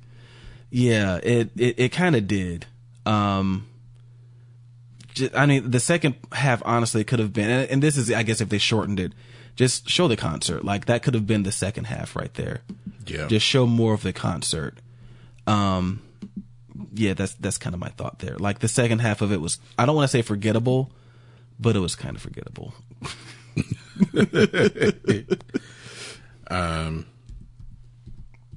Because it was weird that they showed the financial side. Like, okay, well, they have to pay for the residing of the field. You know, that's understandable. How much did they make from that? Do we know how much they made from the show? Because I saw them selling T-shirts, selling merch, stuff like that. So I'm curious. I don't know, but they had to have made it a good bit. You know, if 60,000 people were there, I don't know what the average would be as far as merchandise goes, but you are factoring in $5,000 for the field, maybe a couple other things. The band itself might have made like $25K each. It's not too bad for a night's work. Not bad. So yeah, that's and then they went home. Yeah. And started working on, well, not immediately, but yeah. They got the next album out, what, 1990? Yeah. So 2 years later. What was interesting is that like I said, that with Martin Gore writing everything, he would go into a studio, he would program everything, and the songs would be pretty much done, ready for vocals. And there wasn't much room to make any changes. With Violator, his songs weren't so much done. They weren't like 90% done. So the band would have a little more input and would be able to be more creative as far as putting the songs together. So I think it took pressure off of him a little bit. Yeah. So he had to do everything. He seemed like the shy one throughout the movie. Yeah. Like the others didn't like to do press. He really didn't like to do press. He just seemed like he didn't like, you know, during the radio drops or during like, you know, he wasn't about it. And usually you do find that with the more creative types, they're not like, I'm good, I don't need that. And he had that written all over him. So once I found out that he was, you know, he did write everything that made sense. And I think what's really interesting about, you know, just this movie in general, and this is, you know, I take this again from the article here. Soon enough, both Depeche Mode and Teen start talking to the camera like it's a friend, pre-reality show confessional booth. Like, they would just share things with the camera. And so you kind of start to learn a little bit more about them. And I wouldn't mind seeing that. And granted, now, you know, 1988 versus 2018, if it's done now, it might be forced. You know, because we've got the blueprint now. Back then, it felt a little more real because it hadn't really been done like this before. Which is, I think, where, you know, why this could be a little, because it wasn't made with the genre in mind. I think it was just like, hey, let's chronicle this. And it wasn't a lot of like side interviews. Yeah. It wasn't narration. Yeah, so there was no direction given. It was just like, it starts, you follow along. And the filmmakers said while they were editing it, they would find something new that they filmed, put it in, and then it changed the whole documentary. It said it changed every 3 days. And so I don't even know if anyone could make a documentary like this right now that's this fluid. Because that's the other thing about it. Like, it's really fluid. Like, like I said, like, since I didn't know much about the band, I couldn't tell people apart. Like, so at one point I could not tell the fans apart from the band. And so I thought they were together, which wasn't true. And so as I'm watching it, it's just like, it was such a fluid experience for me where I'm just like, I didn't know at certain points what was really happening. I just know that, all right, it looks like they're following them on tour. That's kind of cool. And then you would see you'd see the clips of the concert from the Rose Bowl, or you'd see, you know, then you'd have a stop and like they'd interview somebody who worked backstage. This is not a backstage pass, which was like, were they chanting this? Like, you have scenes like that. Those were like kind of thrown in there, which I wonder if those are the scenes like, oh, we just found this. This is cool. Let's just throw it in there. So it was difficult to watch at times. But like when you got those intimate moments, like it was really cool. And you got a lot of them from the blonde guy whose name I wish I knew. What's funny to me is that and I read this, with the fans waving their arms during Never Let Me Down Again. Yeah. That was the first time that it happened, was the Rose Bowl concert. Oh, really? And that's been a tradition ever since. I think I read that too, actually. That's kind of cool, too. Dave Gahan just said when we were playing the Rose Bowl, he didn't know how he came up with the idea, but he just started doing it, and then the crowd just started doing it back. His dance. So that was the turn mixed with something else, basically. That was the half. That was the other dance. And also another note I found here, the designer of the stage for the show also designed the stage for the Woodstock Festival, original Woodstock. So that was pretty cool.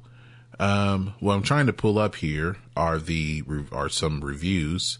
On IMDb, it has a rating of 8.2 out of 10. Yeah, they think highly of it. So you can find some reviews here. Some short ones. I know some people like to be in the... So here I see someone kind of caught on to what you're thinking. Says, from the 101 era on, everything changed for mode. Which, I don't know why I just put Depeche Mode, but whatever. That tour and that film was so important. Some people call them mode. Yeah. The mode. Especially for the perception of the band, Gore said in 2003. We'd always been on the brink, especially in America, but that 1988 tour was the first time the band really took off. Mode's voracious live following cemented their legacy, helping their music climb the Billboard charts upon the release of Mode's Music for the Masses follow-up Violator in 1990. Something else marked the dawn of the 90s, the debut of MTV's The Real World in 1992, which I really do think it probably was inspired. Because Depeche Mode was like they liked MTV, right? Or MTV liked Depeche Mode. Yeah. They probably were like, let's do what Depeche Mode did. Yeah. Makes sense. And so here, 10 out of 10, the original Real World. That's the name of their comment. This is a great documentary of the band in their prime. This is probably where the creators of The Real World got their idea for the show. They take some major fans and allow the access of a tour bus and a ton of concerts, and they filmed the whole thing along with the rigors of touring as Depeche Mode. It is a must-see for any fan or anyone else interested in seeing a great behind-the-scenes take on a band at the height of their career. Mm-hmm. And this wasn't really the height yet. No, I don't think. Not. Let's see what someone else said. Amazing, a must see for D Mode fans. Oh, so that's the code, D Mode. I think it's a great documentary. It gives a great look behind the scenes of Depeche Mode at one of the greatest points in their career. It is unique how they show fans of D Mode in the first type of Road Rules atmosphere. Seeing Depeche Mode live is a wonderful experience, and 101 really captures that and so much more. And there's some people watching it with their 2000s mind, saying it's a good documentary of their time. It doesn't hold up.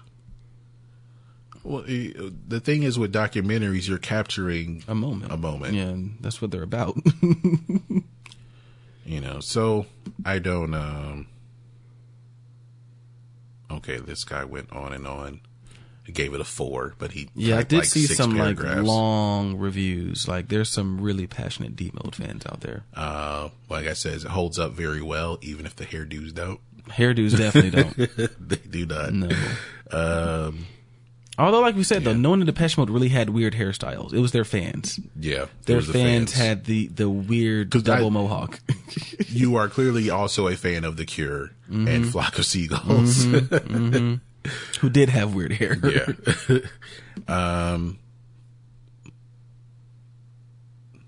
Okay, someone was mad at the filmmaker by giving it a 1, saying it's a waste of time. Yikes. So what would you give the documentary? I would give it... So I imagine what they were probably setting out to do was to capture the... I don't want to say the intimacy, but I think they were trying to capture something real. So, I mean, for that, I'd give it a 7 out of 10. Mainly just because, and I'm trying to look at it not in 2018 eyes where our documentaries that we make now are so structured. That's what we're used to. Like, that's absolutely what we're used to. We're used to being told where to look.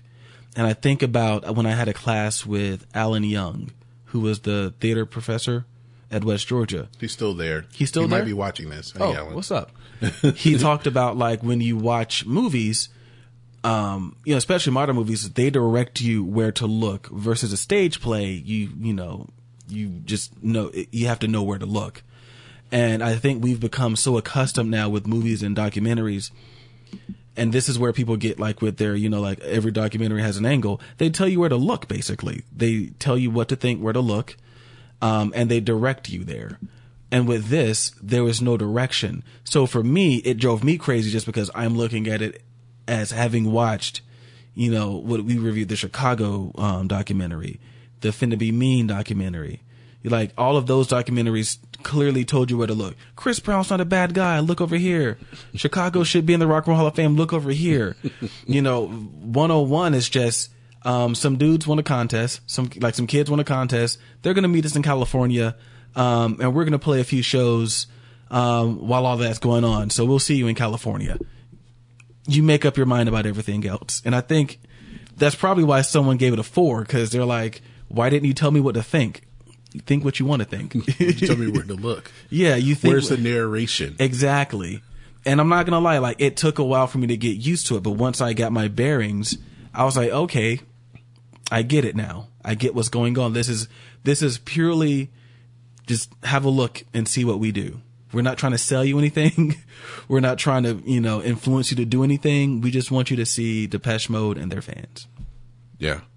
I like that it was straightforward, mm-hmm. and they didn't try to do too much. No, the only way I think I wish they could have done, like, if this is a big deal to play the Rose Bowl, mm-hmm. and if someone said the last Rose Bowl concert was like Stevie Wonder and Jackson Brown and somebody else, this is a big deal for this kind of band. Mm-hmm. It's hard for them to get support to be played on the radio, mm-hmm. But they do have the fan support. Yeah, and they've been playing these, you know, smaller venues here and there. Okay, we're going to play the Rose Bowl.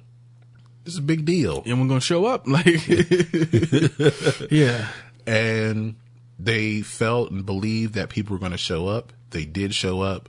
I just wish there was a full concert of it, because This is a big deal for this kind of band. They're not. They are. Their fans treat them like rock stars, mm-hmm. but they're not traditional rock stars. Mm-hmm. There is a guitar, mm-hmm. but there are no drums. Mm-hmm. There's no bass player. There's no bass player. Yeah, it's 3 keyboards, mm-hmm. or maybe 6, depending on. I know in the 80s it seemed like the keyboard player was playing 2 at a time all the time. But the thing is, this is an electronic band, mm-hmm. and one guy is the show as far as what you're seeing visually. Yeah, he's carrying the whole show, mm-hmm. and that's hard. That's really hard to do. Yeah, and for 60,000 people, if it was just a stadium that had 60,000 people, and, you know, they sold it out, but, you know, the Rose Bowl, an iconic stadium, to this kind of band to do that kind of show, mm-hmm. that's incredible. That's an incredible achievement to me. Mm-hmm. And there should have been, someone should have filmed the whole thing. Someone, like, you have this camera girl, okay, you focus on filming the show. We're going to do the rest of this stuff. Mm-hmm. But that's the only knock I have about it, is that there's not a full concert. There is a full live album. Yeah, that went with it. But I feel like if you're trying to market it as a documentary and a live album, and, you know, boosting the profile of this band, mm-hmm. you know, you gotta have both. You could have had both, but so I give it a 9. Okay. Yeah, because I just like how it's put together, and it was, like I said, it was straightforward. It was simple. This is the band on tour, mm-hmm. what they're going through. They want to do this big show, and these are some fans that love them and are willing to travel by bus across the country to see them. The most uncomfortable way possible. you know, and it wasn't even, there wasn't a focus on the fans' love of the band. It's like they love the band, but it was just about them being fans and being young and having a good time. And we're going to see our favorite band, and we're going to travel there, and we're going to have some beers, and we're going to throw up, but we're going to have a good time, you know? And, that's definitely something that, I liked about the film, that it wasn't, they weren't trying to do too much. Yeah. It was very straightforward. No telling you where to look. They're just, you know, it was more so like, and like they even said in this article, like they didn't tell them what to do. They're just like, hey, they're doing something interesting. Let's go film it. That's all it was. Yeah. And I think if they did it now, there would be more direction. They would try to control the story and try to manipulate it. Yeah. Whereas back then, I don't think they didn't have the inkling to, because reality TV wasn't what it was now.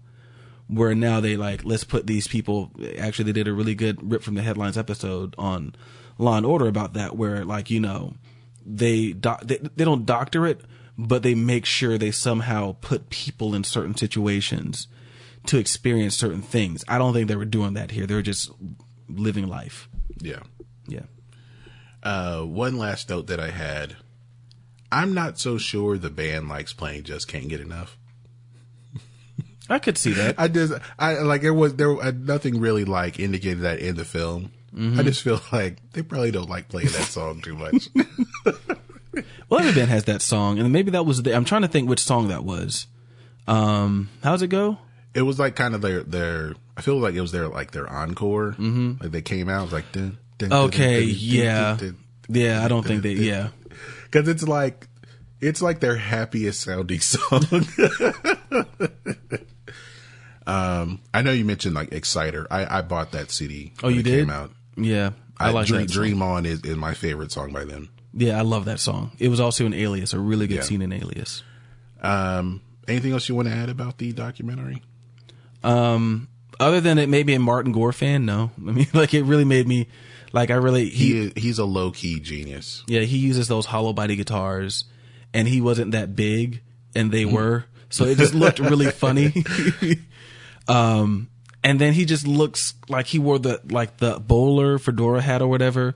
So he looked like that's still a cool look. Like there's still people, you could still walk into a coffee shop or a bar and see a guitar player dressed like Martin Gore was dressed in the late 80s. That's cool. So yeah, I became a Martin Gore fan after this. So guys, check out Depeche Mode, hours before Violator. This was for Music for the Masses, so it's going to include Music for the Masses and songs before that. So no Enjoy the Silence, no Personal Jesus. Not yet. This was Strangelove. Although I wonder, because you'll hear about a lot of bands who they'll go, when they're on tour, they'll play shows, they'll play new songs that are going to go on the next album to test them. Like I know Dave Matthews is very famous for this. And it'll be like the first time it was played was like 6 years before the album even came out. They've been playing it for 6 years. All right, people like it now. We've tweaked it enough. Like the first version of the song will have completely different lyrics and different arrangement. And by the time it's ready for the record, it's like we like the first one. I don't know what this is. So yeah, that'll do it for our discussion on Depeche Mode 101. It's actually just, or maybe just be 101. Called 101. The live album is called 101, at least, from 1989. So we'll get to my earworm of the week. I've been listening to I had a daily mix, and it was on Spotify of Sophistopop. So I went back and updated my New Jack Swing playlist, and our podcast cousin made a post about Chucky Booker. Oh, snap. Oh, snap. And I think my mom still has the CD, like his debut CD, simply titled Chucky. Yeah. Oh, I love me some Chucky Booker. So this is from his debut album, Chucky. And it's a song called Turned Away. Oh, I love this song. And we're going to play that, and we'll be right back.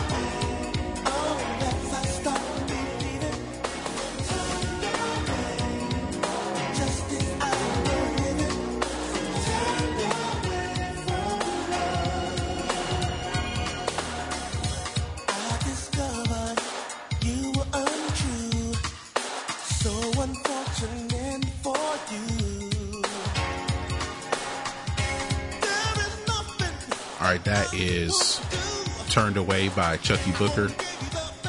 That's the album version. It's almost 6 minutes long. Yeah, it's got a guitar solo and everything. Yeah. Oh man, it's awesome. So did you get the Company of Thieves are coming to, okay, I'm sorry, I'm on the Eddie's Attic website too, as we're on their Facebook page, and someone I wanted to see is playing tonight, and then I just noticed that the Company of Thieves is going to be there May 15th, and I gotta start going to shows, man. But did you check out the mashup I put of that and Spread My Wings? Yeah, that's awesome. That's on the same page that had the remix version of It's Like That by Mariah Carey, where he basically took that track and made it sound like, which is funny because he takes newer artists and gives them a New Jack Swing sound. But she was an artist who was actually around during the New Jack Swing era. So he took It's Like That, which is from the Emancipation of Mimi, and gave it like an early 90s R&B feel. And you're like, this sounds like it could have been on Music Box or Mariah, like any of those early albums. It sounds like it could have been on there. And that's really awesome. And honestly, thanks to our podcast cousin, who I feel like we keep mentioning on here, he did a New Jack Swing version of Zed and Alicia Cara's Stay. Oh, yeah. I've heard that. And I listen to that fairly frequently. And so that made me start looking for more New Jack Swing versions of songs. I'm like, this needs to become a thing. Yeah. Like, it's gotta. People, if we can 80s up music, we can New Jack Swing music. Oh, yeah. Most certainly. Well, that will bring us to the end of our program. So, Ben, can you tell the people where we can be found? Yes. So if you're watching us on Facebook, which this is the part 2 one, we had technical difficulties on the first one, but we back. You have found our Facebook page. Thanks for watching. We appreciate it. You can find us at facebook.com/ by the time you hear this. We also have a website. It is bythetimeyouhearthis.com. You can check both of those out. You can find our archive videos on the Facebook page. I don't think they delete anything. Like, the servers at Facebook must be massive, because it's all still there, like back from when we first started doing this. And these are not short videos. Mm-hmm. So, power to Facebook. If you want to find us on Instagram, you can hit us up at By the Time You Hear This, spelled with the letter U. So the Facebook page and the website are spelled with the word U, Y-O-U. The Instagram page, as well as our email address at gmail.com, is spelled with the letter U, and that is because we're upstanding. Mm-hmm. We're understanding. Yes. And not under investigation. No. If you want to listen to us on the go, which I know I listen a lot. Do you still listen to a lot of podcasts on the go? Yeah. Okay, cool. What's your favorite right now? I'm getting into I'm listening to Jalen Jacoby. Okay. I'm listening to Maybe I'm Crazy with Joy Taylor. Okay. Jason Taylor's his sister? Younger sister. Okay. Yeah. Okay. She hosts Undisputed. Yeah, she used to fill in with Colin sometimes too. And what else have I been listening to? I guess I go back and listen to the ones that I that I produced. Sports Roundtable. SRT. And the 3-Point Conversion. Okay.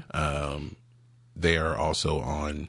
I have an iPhone, so they're on iTunes. But those are the ones I've been listening to, and I've been turned on to listening to Now What with Arian Foster. Okay. The former NFL running back. Let's see what do I listen to. So I know like one I try not to miss each day is the Daily, the New York Times podcast up first. So I'm not gonna lie, and this is kind of messed up, but it is what it is. When Trump became president, I really started listening to more politics podcasts. So like NPR politics podcast, I listen to that every week. The Bill Simmons podcast. And then I listen to a lot of conspiracy stuff that I'm not going to go into because I'll make myself sound really weird. And then like Larry Wilmore, Black on the Air, Freakonomics Radio. I'll check out the Rogue Reviews Metal podcast every now and then. That's, I guess we can call a friend of the show who was on before, Patrick Delaney. Yes. That's his podcast. If you're into metal, it's a good podcast. But yeah, that's some of the stuff I listen to. And of course, The Right Time with Bomani Jones because he's back. Oh, yeah. Yeah, he's finally back. So I listen to him. But yeah. Oh, yeah, there's another one too. And this is interesting. If you just want to know how far can our president go, it's called Can He Do That? I'm not joking. It's from the Washington Post, and it is literally a podcast that just talks about things that he's trying to do, the background of it, and can he actually do it? It's a really good podcast. I think I heard about it on... Well, is it more like, is it legal, or can he pull this off? A little bit of both. Okay. More so leaning on the side of, is it legal? So like the most recent one was about when he wants to add a question to the census, and they talk about, like, apparently... When you add a question to the census, it goes through like so much testing. It's not just a, hey, let's add this question. Like it goes through years because they do it every 10 years. So it goes through years of focus groups, writing, rewriting just for one question. So they're like, can he just throw a question on there without this, you know, all these years of focus groups and review? So it's pretty interesting. It's well done. It's from the Washington Post. I want to think I heard about it on the NPR Politics podcast, but I could be wrong. But a lot of these things just, you know, stay woke, like listen to these things. They talk about it, you know, and I find them to be interesting, but that's what I've been listening to lately.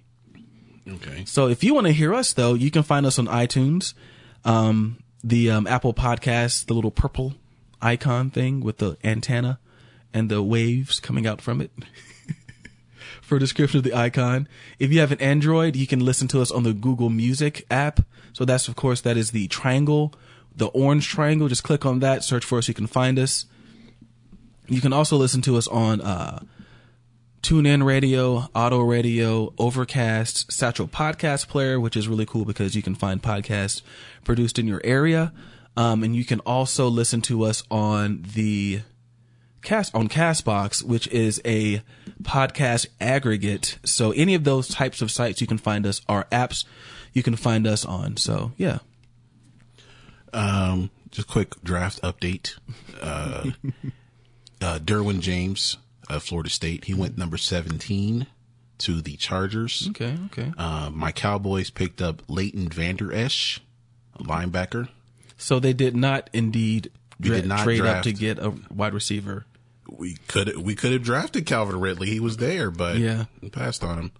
The Falcons pick at 26. They have not picked yet. We're at number 22 with the Ravens. The Raiders traded with the Steelers, and they got Martavis Bryant.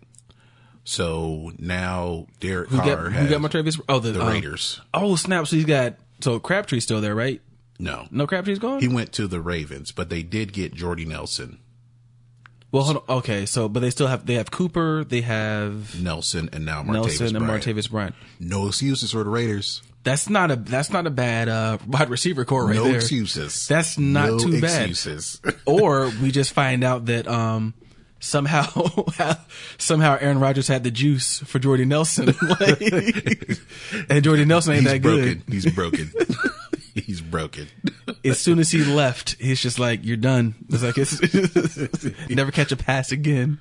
So we're about to see Jimmy Graham have a career year with the Packers. Like, come on. Okay. That's not bad. Now, Amari Cooper's coming into his own. Martavis Bryant, of course, is pretty good. So yeah, that could be interesting. Yeah. That could be very interesting. So I guess they're probably betting on Amari Cooper being their number one then. Amari Cooper? Mm-hmm. Oh, yeah. He's their number one receiver. Yeah, he's their number one. Well, I'm thinking, like, if they're bringing in people, Martavis Bryant is good, but he's not your number one. He'll be on the other side. Yeah. That'll be cool. I might try to... Well, I don't have League Pass. That's basketball. Red Zone. Or... What is it called for NFL? Sunday Ticket? Yeah, I don't have that, so I can't watch all the games, but... I can watch Red Zone on my phone. Oh yeah, because I have Verizon. Mm. It's fun. Like Red Zone is for the people with ADD. Yeah. Well, I mean, I could probably watch it because I like ESPN Goal Line. Like I'll just turn that on. Yeah, that's the college football. Yeah, version. I'm like, this is awesome. But I can watch on the Monday night game. I can watch that on my phone. Oh, for real? Yeah, and I can watch the Thursday night game. Nice. Even though I don't like Thursday night football. You don't like Color Rush? They're going away from that. They're doing there to get away, yeah. It was kind of dumb. Well, it looked like your team's colors threw up. Like, it's just... Especially Jacksonville's. Yeah. Like mustard. That was mustard. It looked like pee. Urine. Pea-colored uniforms. They changed their uniforms. Oh, they did? Yeah. I'll have to check that out. If they do the Color Rush, I think it's going to be all black. I even saw that Shad Khan he's in talks to buy Wembley. Oh yeah, the owner, yeah. Mm-hmm. Is Jacksonville moving to London? We don't need a team in London, but anyway. The Ravens traded out of that pick, so now the Titans have the number 22 pick. So that's what's happened in the last couple of minutes. But yeah, that'll do it for our show. Okay, we started with Route 66. Mm-hmm. Should we play Strangelove or Never Let Me Down Again? Or one of the more interesting titles, Pimped. Let's play that one. Let's play Pimped. Pimp. Pimpf. Yeah. I don't know what this sounds like. I've never heard this song. We'll find out together. So we're going to end the show with Pimpf. And thank you guys for listening. And we'll talk to you soon. Peace.